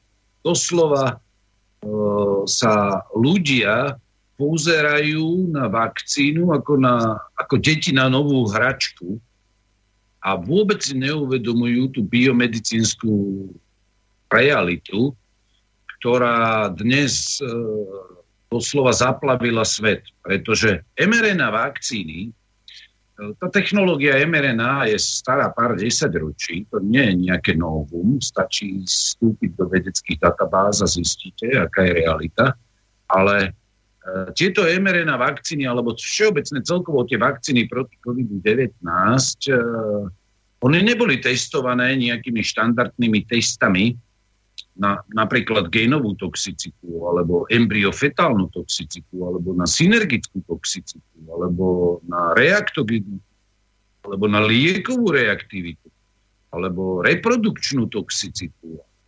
alebo poviem sekundárnu farmakodynamiku. Potom tu máme šokujúce informácie o ľuďoch, ktorí zomreli po vakcinácii, že niektoré ich orgány, ich organizme, boli zaplavené S-proteínom. A e, paradoxne v hlavnom mediálnom prúde to nikoho nezaujíma a e, toto už doslova nielen, že to je správneho hľadiska zločinom proti ľudskosti, ale z toho mravného hľadiska my prežívame dobu, kedy vidíme pandémiu kolektívnej mravnej demencie. Ten, tie ideály, ktoré sú sformulované už od čas antiky a boli sprecizované kresťanskými mysliteľmi, a v právnej rovine ich máme vo väčšej či menšej miere zakomponované do, do Všeobecnej deklarácie ľudských práv, povedzme do Norimberského kódexu alebo do takého dokumentu, ktorý sa nazýva Dohovor o právach pacientách v oblasti biomedicíny a biológie a medicíny celkovo. Toto všetko, prepačte mi možno za expresívny výraz, tak všetky tieto dokumenty eticko-právne a biomedicínske, kde sú spojené tieto tri roviny, dnes už majú hodnotu doslova toaletného papiera. A keď sa na to pozrieme z takej širšej civilizačnej perspektívy, tak môžeme jednoducho konštatovať, že toto nie je už, sa spieva v jednej piesni Momentary Lapse of Reason, ale toto je doslova už trvalý kolaps ľudského rozumu, kedy, kedy ľudia, ktorí konzumujú informácie z hlavného mediálneho prúdu, sú v stave nejakej anestézy, kedy nie sú schopní e, používať e, aktívne svoj vlastný mozog, dar rozumu, ktorý dostali od Boha, ale sú schopní iba kopírovať a pritakávať e, tézam ideologického charakteru, ktorý, s ktorými sa stretávajú v médiách. Ja sa potom teda pýtam, že z hľadiska vývoja našej civilizácie a teraz aj globálneho vývoja ľudstva, že či sme sa nedostali už doslova na, do bodu zlomu, odkiaľ nebude návrat. Pretože uh, vidiac za cca 20 rokov akademickej kariéry u nás na Slovensku, kam sme dospeli v rámci úpadku vzdelávacieho systému, môžem sa stotožniť e, so slovami môjho bývalého profesora, ktorý mi povedal pri jednej debate ešte počas štúdy, e, René, to, že ešte má niekto papier na hlavu, ešte neznamená, že v nej niečo má. Mal teda vysokoškolské vzdelanie, všetky tie tituly doktor, docent, profesor, akademik a podobne. A, a neskôršie sa mi dostala do rúk kniha jedného nemeckého autora, ktorá potom bola preložená aj do Nemčiny. Ten autor sa volal Liesmann, Teória nevzdelanosti, tak dali tomu názov. A ešte neskôr som sa stretol so, so slovami teda ruského akademika Kasatonov sa sa mi zdá, že volá, ktorý povedal, že e, vzdelávacie systémy za posledné dekády upadli tak, že začínajú vyrábať e, sériovým spôsobom produkovať e, nevzdelaných idiotov, ktorí sú vysoko špecializovaní v úzko vymedzenej oblasti, ale mimo nej sú doslova idiotní. No a, a keď vidím aj... No to ještě, to ještě jsou třeba specializovaní právě v těch exaktních a technických vědách, ale, ale problém je v těch humanitních, eh, tam nejsou ani specializovaní, protože se vyrobilo obrovské množství projektů, programů, které nedávají vůbec žádný smysl, ty, ti lidé jsou neuplatnitelní. No a keby že len neuplatniteľní, viete, keby produkovali ľudí, ktorí majú poznanie týchto vedách, skutočné poznanie. Áno, áno nie, nie certifikát na hlavu. Lebo dnes diplom magister, doktor, inžinier... Ne, to ta inflace je obrovská, to znamená, oni se ale neučí myslet, to je horší. To je doklad o tom, že ste vychodili nejakú školu. Ale to nie je doklad o tom, že máte nejaké poznanie, že viete kriticky a logicky rozmýšľať a aplikovať dosiahnuté poznatky na prax. A a ja si spomínam na slova e, na slobodnom vysielači, čo teda nezaznelo v tejto relácii, na slova svojho bývalého súkromného učiteľa angličtiny a nemčiny, ktorý kedysi za socializmu býval v paneláku pod nami a ktorý mi povedal, že v 90. rokoch mi povedal, že on potom krátko na to zomrel. Ja som sa tak vrátil zo zahraničia a stretli sme sa na ulici. On mi hovorí, René, toto je tragédia, čo sa deje s touto civilizáciou, s touto spoločnosťou. E, tu hodnota už toho PhD, ktoré tu vymysleli, bude menšia ako vysvedčenie e, z čias prvej Slovenskej republiky. A mňa to vtedy trošku šokovalo, ale ale musím mu dať zapravdu, lebo ten človek bol skutočne múdry a vystihol síce tragikomickým, možno ironickým spôsobom stav našej spoločnosti, pretože my dnes uh, sme svedkami toho, že ľudia doslova stádovitým spôsobom nasledujú to, čo im diktujú politici, žiaľ bez toho, aby sa zamysleli nad tým, čo im diktujú. A to považujem za skutočne e, príznak toho duchovného a mravného kolapsu človeka 21. storočia. A nemyslím si, že sa v spoločnosti nájde dostatok intelektuálne, duchovne a morálne schopných ľudí, ktorých budú chcieť tých, tí ostatní členovia spoločnosti počúvať. Lebo skutočne iba od tých morálne a duchovne vyspelých ľudí s určitými znalosťami a ľudí, ktorí sú ochotní ohlasovať pravdu, od nich bude závisieť, či sa zachráni, poviem príklad, slovenský národ, český národ alebo iné národy, či sa zachráni táto civilizácia a, a vráti sa aspoň čiastočne k tomu, čo by som nazval rešpektovaním ľudskej prírodzenosti a ľudskej dôstojnosti. Já myslím, že už jsme to zažili tady eh, několikrát, nebo alespoň ti, co jsou historicky vzdělaní, tak myslím, že prožívají, eh, dá se říci, jakési dejaví, protože eh, celá řada mm, na jakémkoliv kontinentě civilizací umírala přesně takto. Eh, to znamená, že eh, táhli se sebou ještě nějaká pravidla, která už sama eh, nedodrž, sami nedodržovali a ta pravidla nebyli schopni změnit tak, aby se dalo ještě v tom životě pokračovat, takže je měnili vždycky jenom k horšímu a už se vlastně týkala ta změna jenom velmi úzké elity lidí a samozřejmě tam nebylo to nadkritické množství těch intelektuálně zdatných, o kterých vy mluvíte, a odpovědných. No a, a v podstate, ak by som na to nadviazal, tak ten súčasný človek, ktorý je pod intenzívnym vplyvom určitých či už štruktúr moci, alebo toho štátneho riadenia, alebo globálneho konceptuálneho riadenia, tak uh, taký dnešný človek, uh, on si už nevie ani uvedomiť to, že uh, každá forma riadenia používa určité prostriedky a nástroje na udržanie vlastnej moci a systému, v ktorom určité subjekty profitujú. A ten dnešný človek, keďže sa už odnaučil myslieť kriticky a logicky, čiže stal sa intelektuálne povrchným a už e, neverifikuje vo svojom vlastnom rozume podľa overených princípov pravdivostnú hodnotu tej informácie, ktorú dostáva od tých, ktorí riadia štát,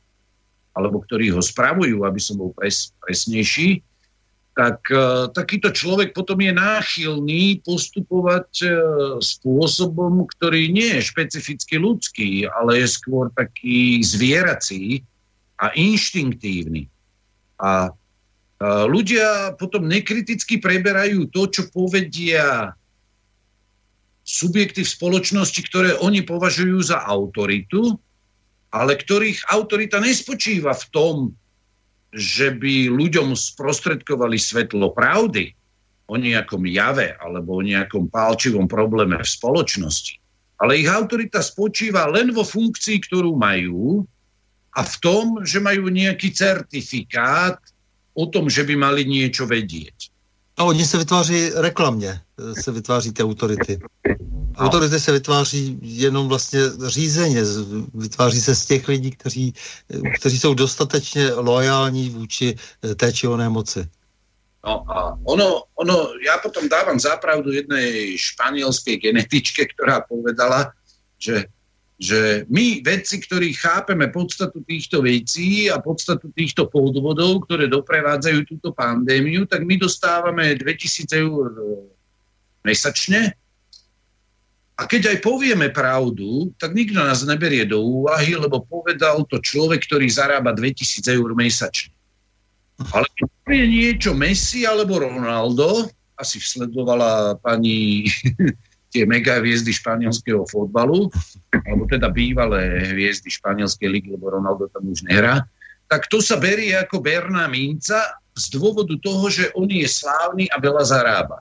A to, táto, táto, ja si pamätám na to interviu, ktoré poskytli títo španielskí lekári počas jednej konferencie o covid a o tých podvodoch ešte v roku 2020, že e, táto genetička a mikrobiologička, ktorá pracovala v nejakom virologickom ústave, to si už nepamätám presne, jednoducho geniálnym spôsobom vystihla situáciu dnešného človeka.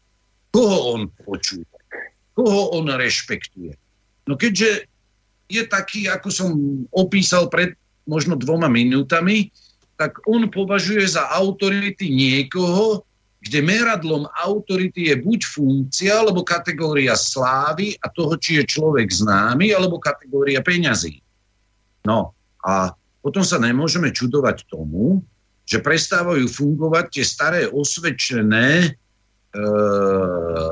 praktiky logického a kritického myslenia. E, ale ľudia už zabúdajú na to, a žiaľ, je to dosť podstatná časť e, ľudí v spoločnosti, že pravda, ktorá síce postupne pomaly vychádza na svetlo, e, vďaka neskorumpovaným vedcom, vďaka ľuďom, ktorí si uvedomujú význam slova česť, tak e, táto pravda, ona zostane pravdou bez ohľadu na to, či ju tí ľudia budú ignorovať, či ju budú cenzurovať, či s ňou budú alebo nebudú súhlasiť. A skôr či neskôr táto pravda e, naplno zažiari. Otázkou je, komu ešte. Ne, přesně, jak říkáte, ten proces může být už, ty procesy mohou být nevratné a e, může se stát, že sice jak si pravda zůstane, ta pravda, pravda nezmizí, ale e, nebude moci už nikomu pomoct. No a, a to v podstate my kopírujeme vývoj tej antickej civilizácie, ste povedali ten dobrý príklad, že ona tak či tak skolabovala napriek úžasnému štruktúrálnemu a mocenskému usporiadaniu a riadeniu. Jednoducho skolabovala na duchovný a morálny kolaps, ktorý potom rozložil všetko ostatné. Rozložil právny systém, vojenský systém a rozložil všetko, čo tú civilizáciu držalo pokope. Ja nehovorím, či bola dobrá alebo zlá. No, Paul Kennedy třeba spočítal že z výtlaku lodic na středozemním moři, že, se, že výkon ekonomiky v prvním století e, byl takový, že se Anglie na něj dostala až v 17.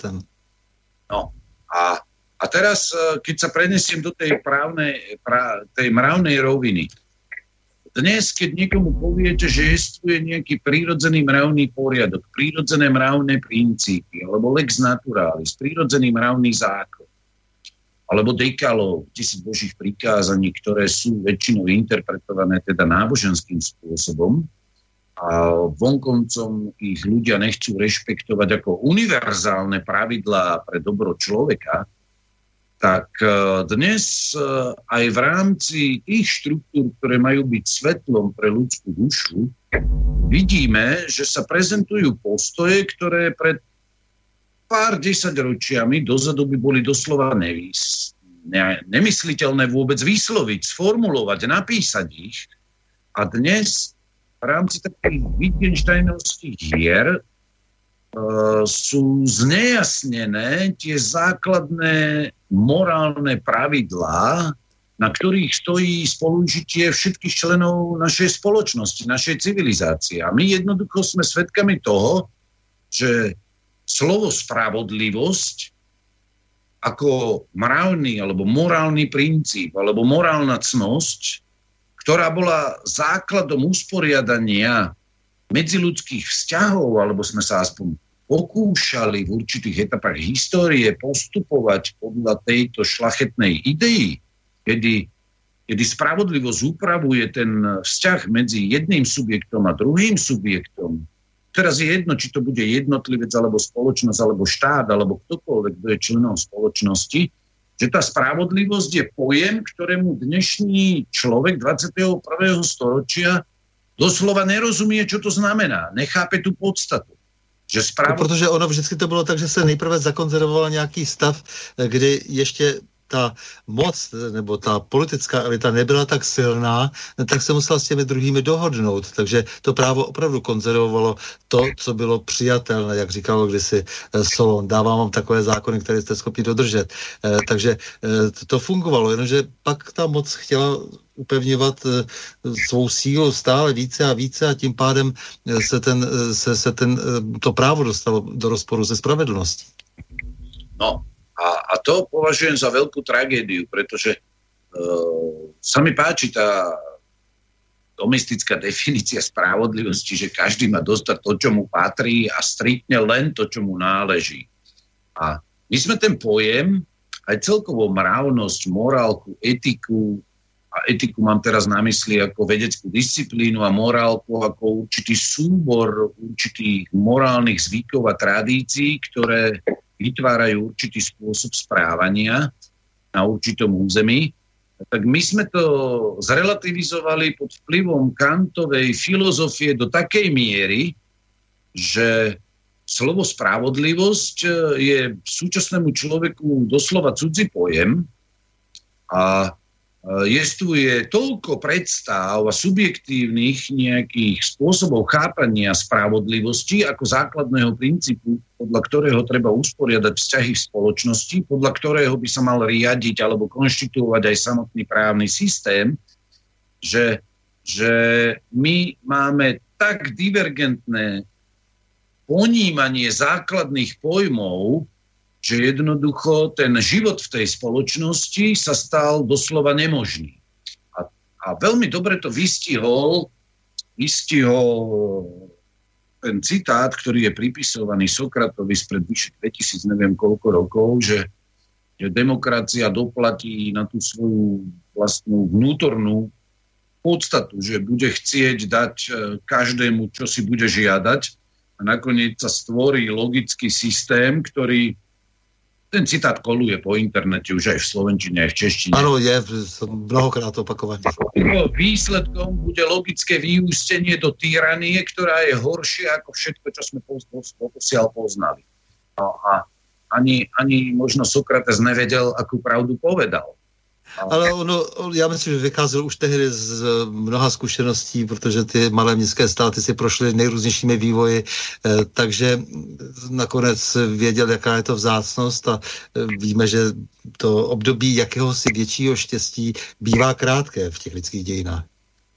A, dnes, dnes tie rôzne ideológie, ktoré sú zacielené na tie najzákladnejšie medziludské vzťahy, medzi mužom a ženou, manželstvo, rodinu, deti, vzdelávanie, e, sexualitu a na čokoľvek si spomenieme, je nejaký nový ideologický koncept, ktorý prevracia na ruby prírodzený poriadok vecí a potom v takejto civilizácie sa čudujeme, v takejto civilizácii, že ľudia nechápu základné pojmy, a čudujeme sa tomu, že nastal kolaps náboženstva, kolaps viery, kolaps tradície, kolaps pravdy, kolaps rozlišovania medzi dobrom a zlom, kedy je úplne považované za normálne, že každý z nás e, máme iný referenčný bod rozlišovania medzi dobrom a zlom, medzi pravdou a lžou. No, taká civilizácia e, nemá šancu na prežitie, a tá pandémia a tie súčasné procesy, ktoré prebiehajú v našej civilizácii, e, len akcelerujú ten proces úpadku.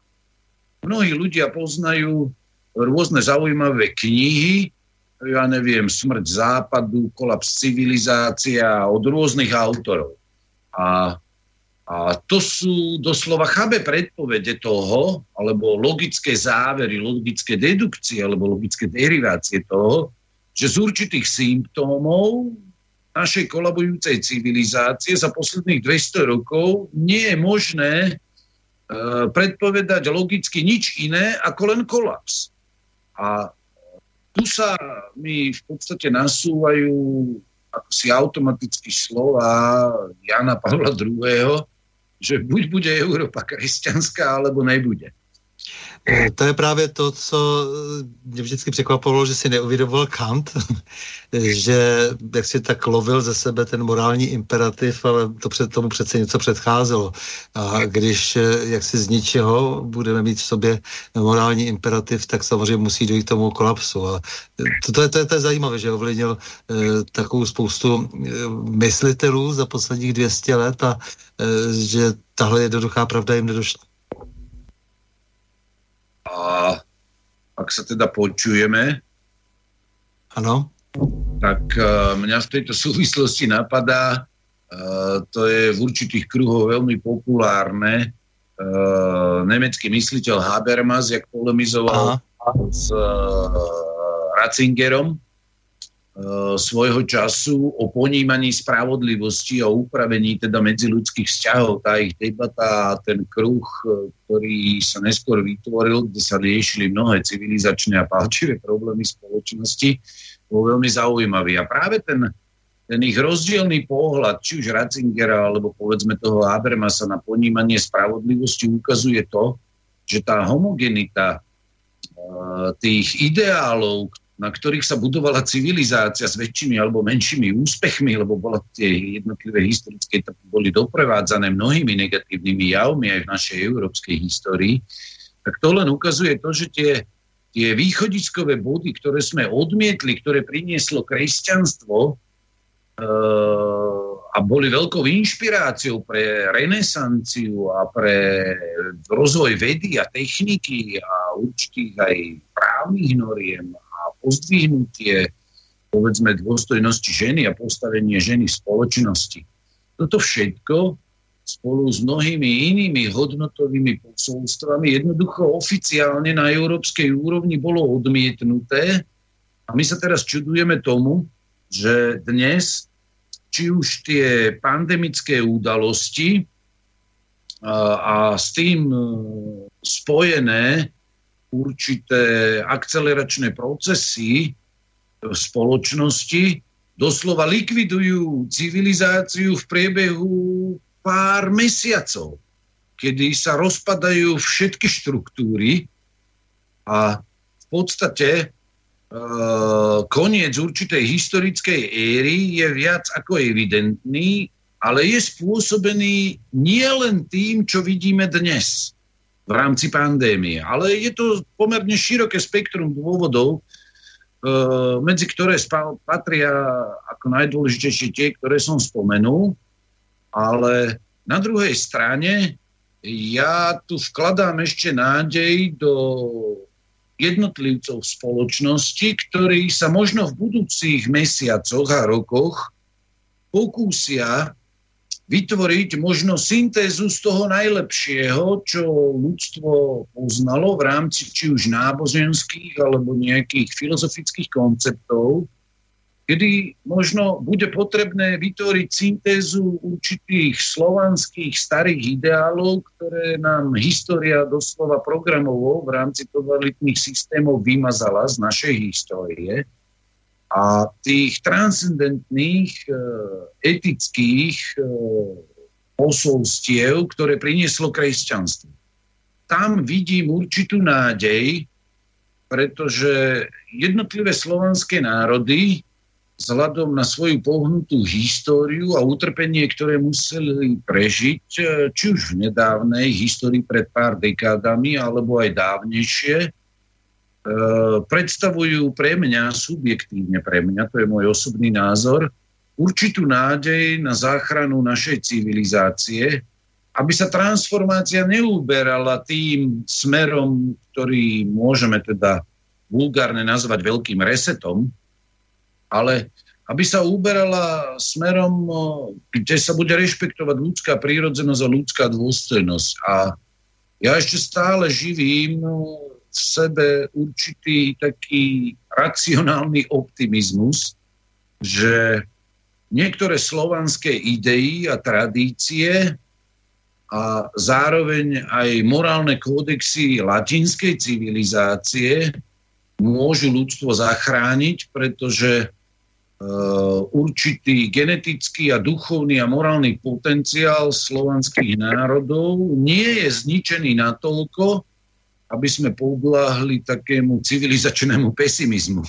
Eh, to jste mi udělal velkou radost, protože já mám také takovou, samozřejmě také tu naději, jak si moc eh, si nehýčkám velkou, ale mám takovou určitou naději, že přece jenom ten slovanský svět, který jakoby, eh, byť to není úplně přesné, ale historicky se jeví mladším než některé jiné evropské proudy, tak se dostává s tou, s tou zdánlivou iracionalitou do střetu s tou racionalitou toho anglosaského, toho germánského světa, který je zcela evidentně již na konci.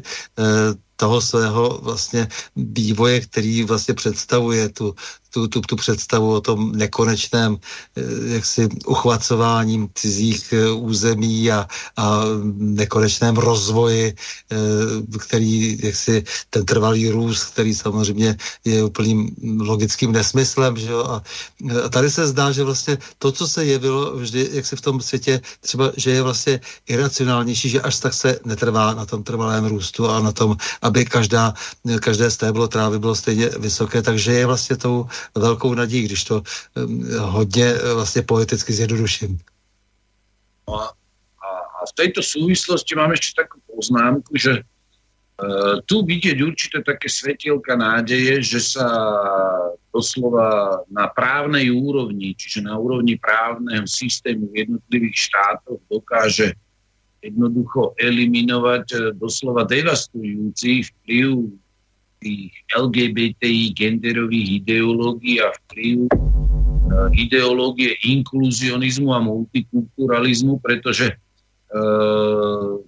zo skúsenosti, historickej skúsenosti je zrejme, že e, preferovať určité ideologické koncepty, ktoré popierajú evidentné antropologické a biomedicínske poznatky o ľudskom organizme, o ľudskom sexualite, vzťahu medzi mužom a ženou, rozdielnosti mužskej a ženskej prírodzenosti a pritom rovnocennosti týchto pohlaví, že toto všetko je v podstate cesta do pekla a zdá sa, že práve v tom slovanskom svete máme tu určité záblesky nádeje, že sa dokážeme postaviť e, na odpor týmto doslova zničujúcim, deštruktívnym vplyvom, a budeme naďalej rešpektovať e, pravdu aj v tej antropologickej sfére o človeku.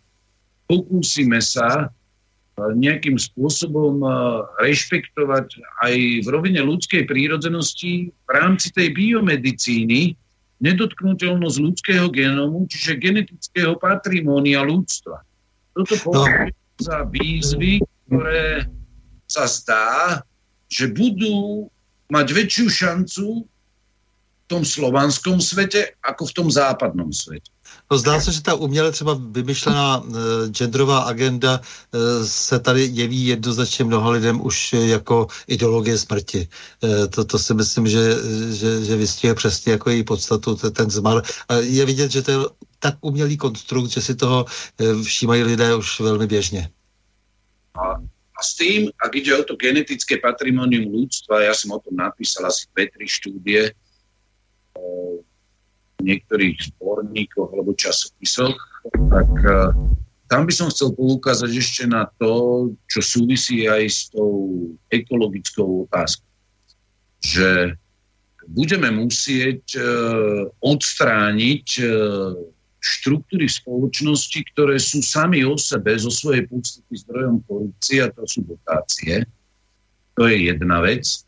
A druhá vec, budeme si musieť e, v konečnom dôsledku vyriešiť problém polnohospodárskej a potravinárskej chémie, ktorá má veľmi nepriaznivé účinky na ľudský život a na ľudské zdravie a to s konečnou platnosťou, pretože znečisťovanie životného prostredia a zároveň aj poškodzovanie ľudského genomu a ľudského zdravia potravinárskou a polnohospodárskou chémiou, kedy chemizácia týchto dvoch odvetví e,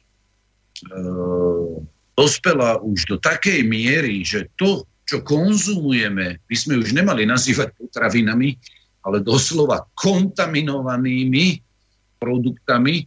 Jednoducho to je z dlhodobého hľadiska neudržateľné, takisto ako je neudržateľná chemická medicína, ktorá je za posledných 200 rokov vývoja tak e, preferovaná a tak zdominovala celú oblasť medicíny, že dnes už prichá, prišlo dávnejšie vytriezvenie z doby glorifikácie antibiotík, kedy sa mnohé, či už baktérie alebo iné patogény stali rezistentnými a stali sa super odolnými baktériami. Čiže e, mali by sme sa skôr ako keby otočiť k prírode e, v rámci postoja takého rešpektu, a čerpať z prírody to, čo nám poskytuje spôsobom, ktorý je trvalo udržateľný bez chémie.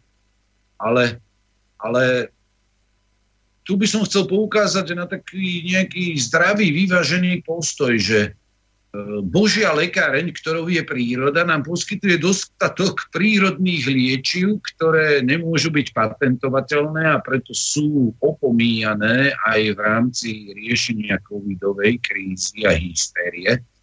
A na druhej strane e, by sme sa mali vrátiť k takému prírodzenejšiemu kolobehu života v prírode, kde človek e, nebude chcieť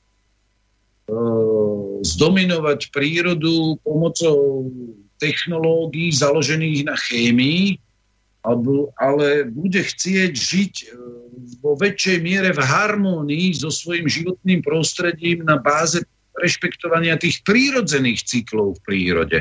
Ale to přece už začíná u té slovanské odčiny můžeme se k, k tomu, eh, té představě toho, že tedy to, co jsme nevytvořili sami, to, co je pro nás darem, takže eh, patří všem do značné míry a mělo by být zpravováno společně. A potom ta chamtivost přece jenom eh, té chamtivosti ubude, když tam nebude jenom ten privátní zájem.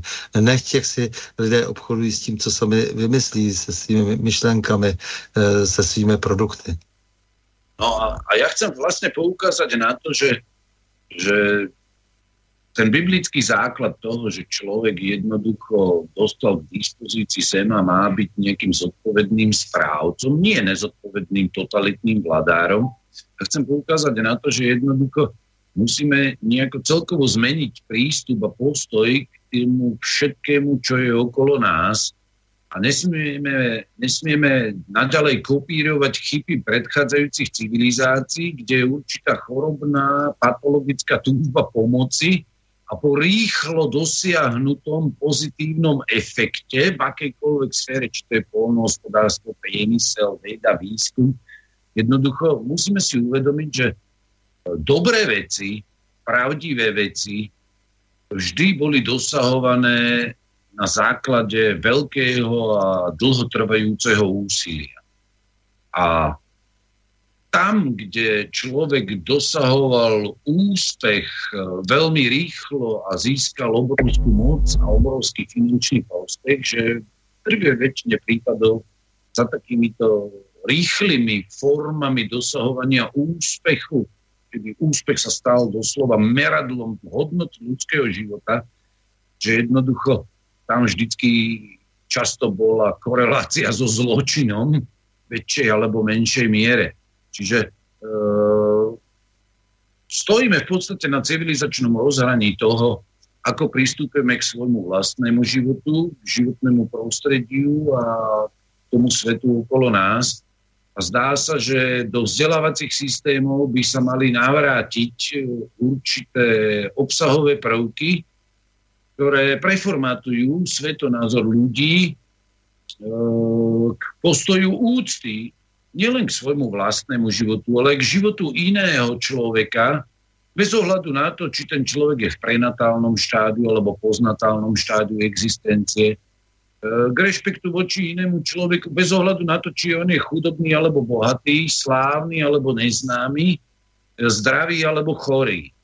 A, a chýba našej civilizácii. Tak eh, to, co jste řekl, že jsme na určitém rozhraní, proto se taky tento pořad jmenuje Na Prahu změn. Eh, a jenom se zeptám ještě osobně, eh, jak vycházíte s vedením Slovenské katolické církve? Nemají náhodou někteří biskupy až příliš blízko ke konformismu? A nebo vůbec, co univerzita a její představitele? Nebojí se prav, které klidně biblicky hlásáte ze střech? No to je veľmi delikátna otázka, pretože ja sám e, som za možno od roku 2011-2012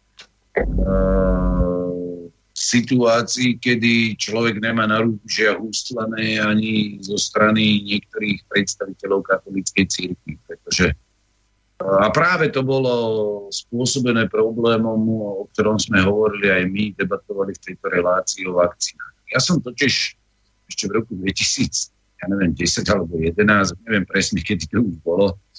Som pár rokov predtým začal výskum vakcín, tak uh, ja som potom napísal jednu takú štúdiu, keď som sa vrátil z jedného štúdneho pobytu v Ríme uh, o používaní vakcín v tom praktickom bežnom pediatrickej tej starostlivosti som napísal takú štúdiu mal som tam aj na jednej konferencii o používaní vakcín, ktoré boli vyrobené, vyvinuté na základe potratených plodov. Opieral som sa o určité dokumenty katolíckej cirkvi, ale najmä o univerzálne mravné princípy a zásady No a uh, tam som prezentoval určité vedecké fakty, ktoré teda neboli pochutí nielen vakcinačným celebritám a farmaceutickým koncernom a mnohým pediatrom a vedcom na Slovensku.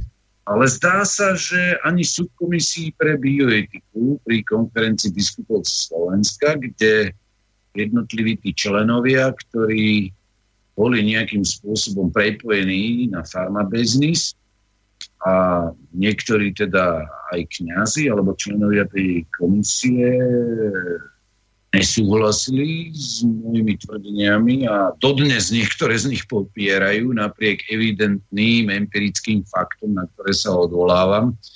Takže ten vzťah je taký, by som povedal, nie celkom v závislosti od konkrétnych osôb a konkrétnych reprezentantov. Povedal by som, že je komplikovaný a zložitý. No tak v tomto smyslu se určitě e, u lidí vašeho typu neliší situace na Slovensku od situace v Čechách. No a na základě svých vlastních zkušeností mohu říci. Taký paradox v podstate dnešnej situácie, kde mnohí predstaviteľia katolíckej církvy, a teraz mám na mysli globálne, univerzálnu církev, aj z tých najvyšších postov teda sa prikláňajú k experimentom na ľuďoch, čo je vzhľadom na katolícke princípy, či už v oblasti morálnej teológie, alebo teda teológie života, alebo bioetiky, a zároveň aj niektoré biomedicínske princípy, Hippokratovej prísahe alebo v Norimberskom kódexe, doslova nepochopiteľné.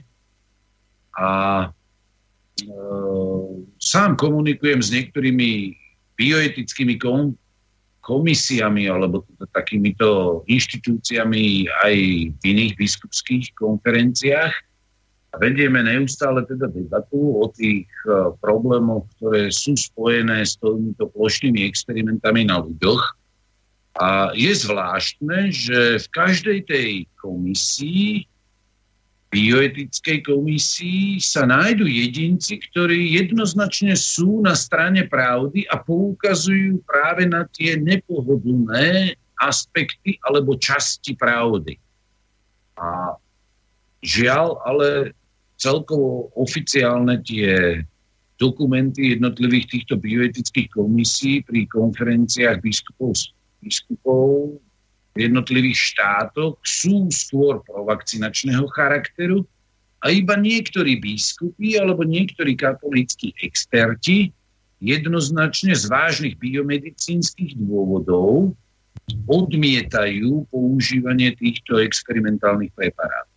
A to spôsobuje tie, tie kontroverzie vo vnútri samotnej katolíckej církve. Už budeme muset končit, ale já přece jenom ještě tady přečtu, přečtu e, příspěvek Juraje, e, to je spíš konstatování, pánové, očkování, očkování, které realizuje stát, ho nemůže zbavit odpovědnosti, můžeme podepisovat e, tyto souhlasy, ale když budeme, když budu to dělat jako jednotlivý jedinec, e, tak nemám jinou možnost a vím o rizicích, e, takhle, tak jen v tom případě nesu důsledky svého konání, ale v tom případě bezpečnost přípravku zaručuje státní, státní orgán, to je státní ústav pro kontrolu léčiv, keď, když napíše, že nedoporučuje vakcínu eh, v této a této diagnoze, já ji mám, eh, tak potom můžu nést odpovědnost a já osobně anti případem je schvalování vakcíny Sputnik na použití a eh, vyrobení všemožných překážek při jejím schvalování, proto ji využití, její využití hrozí překročením expirace právě zásluhou státního orgánu, který koná jen z politických pohnutek pod podobně jako orgán EU, EMA. Teraz eh, jsem se přečítal na RIA Novosti, že Sputnik je vysok, vysoce účinný i proti mutaci Delta. Je to i na Lancet v našem případě ty naši odborníci vyčlenili jenom 8 míst na očkování a k tomu zaregistrovat se je velký zájem. Zkoušel jsem to desítkrát, desetkrát telefonicky, ale bez úspěchu. Tak to je jenom ještě konstatování, jestli chcete ještě krátce. No, ja osobne môžem povedať len toľko, že žiaľ, dožili sme sa doby, kedy sú zdraví ľudia diskriminovaní a segregovaní práve z dôvodu toho, že sú zdraví a že vedomí si určitých rizík ktoré sú zhromaždené v tých databázach o registrácii nežiaducich vedľajších účinkov, odmietajú sa podielať na týchto experimentoch a to považujem za veľmi vážne memento našej historickej epochy, keď tí, ktorí z hľadiska biomedicíny majú byť osobami z titulu svojho povolania, ktoré chránia ľudský život a zdravie a chránia ho spôsobom, že berú do úvahy všetky rizika. Že práve títo ľudia sa dopustili tejto profesínej zarady a nekriticky propagujú experimenty na ľuďoch a doslova vyzývajú štátne orgány, niektorí z nich, vyzývajú k diskriminácii tých, ktorí sú zdraví. Tak toto je doslova pre mňa uh, už existenciálny výkričník zasahujúci všetky zóny našej debaty a pýtam sa, kam sa podela pravda a vernosť pravde v jednotlivých profesiách, ktoré sa vyjadrujú v tejto probléme. Čiže moje záverečné posolstvo je, možné zhrnúť do jednej vety, Drahí poslucháči, otvorte svoje srdce, svoju dušu a svoju mysel, svoj rozum tomu, čo je pravdivé a tomu, čo je dobré. Vážený eh, pane René Baláku, děkuji vám za rozhovor a odvahu říkat otevřeně a přitom brilantně přesně všechno to, co se říkat veřejně už zase nesmí, tedy zejména že král je nahý. Eh, Děkuji vám za to, že své bioetické výzkumy opíráte o komunikaci s vědou, toho nejsou dnešní konformní kazatelé liberálního fašismu bezkrze schopni. Ďakujem za pozvanie a prajem pekný večer. S vámi, milí posluchači, se také loučím a to s přáním. Mějme se rádi, buďme svobodní, zpříjmení, nevěšme hlavu. Stojíme při svých bližních i národech. Nepřátel se nelekejme a na množství nehleďme. Pořadu na Prahu změn se uslyšíme opět za týden v pondělí 28. června v obvyklých 20 hodin a 30 minut. Naslyšenou a do počutia.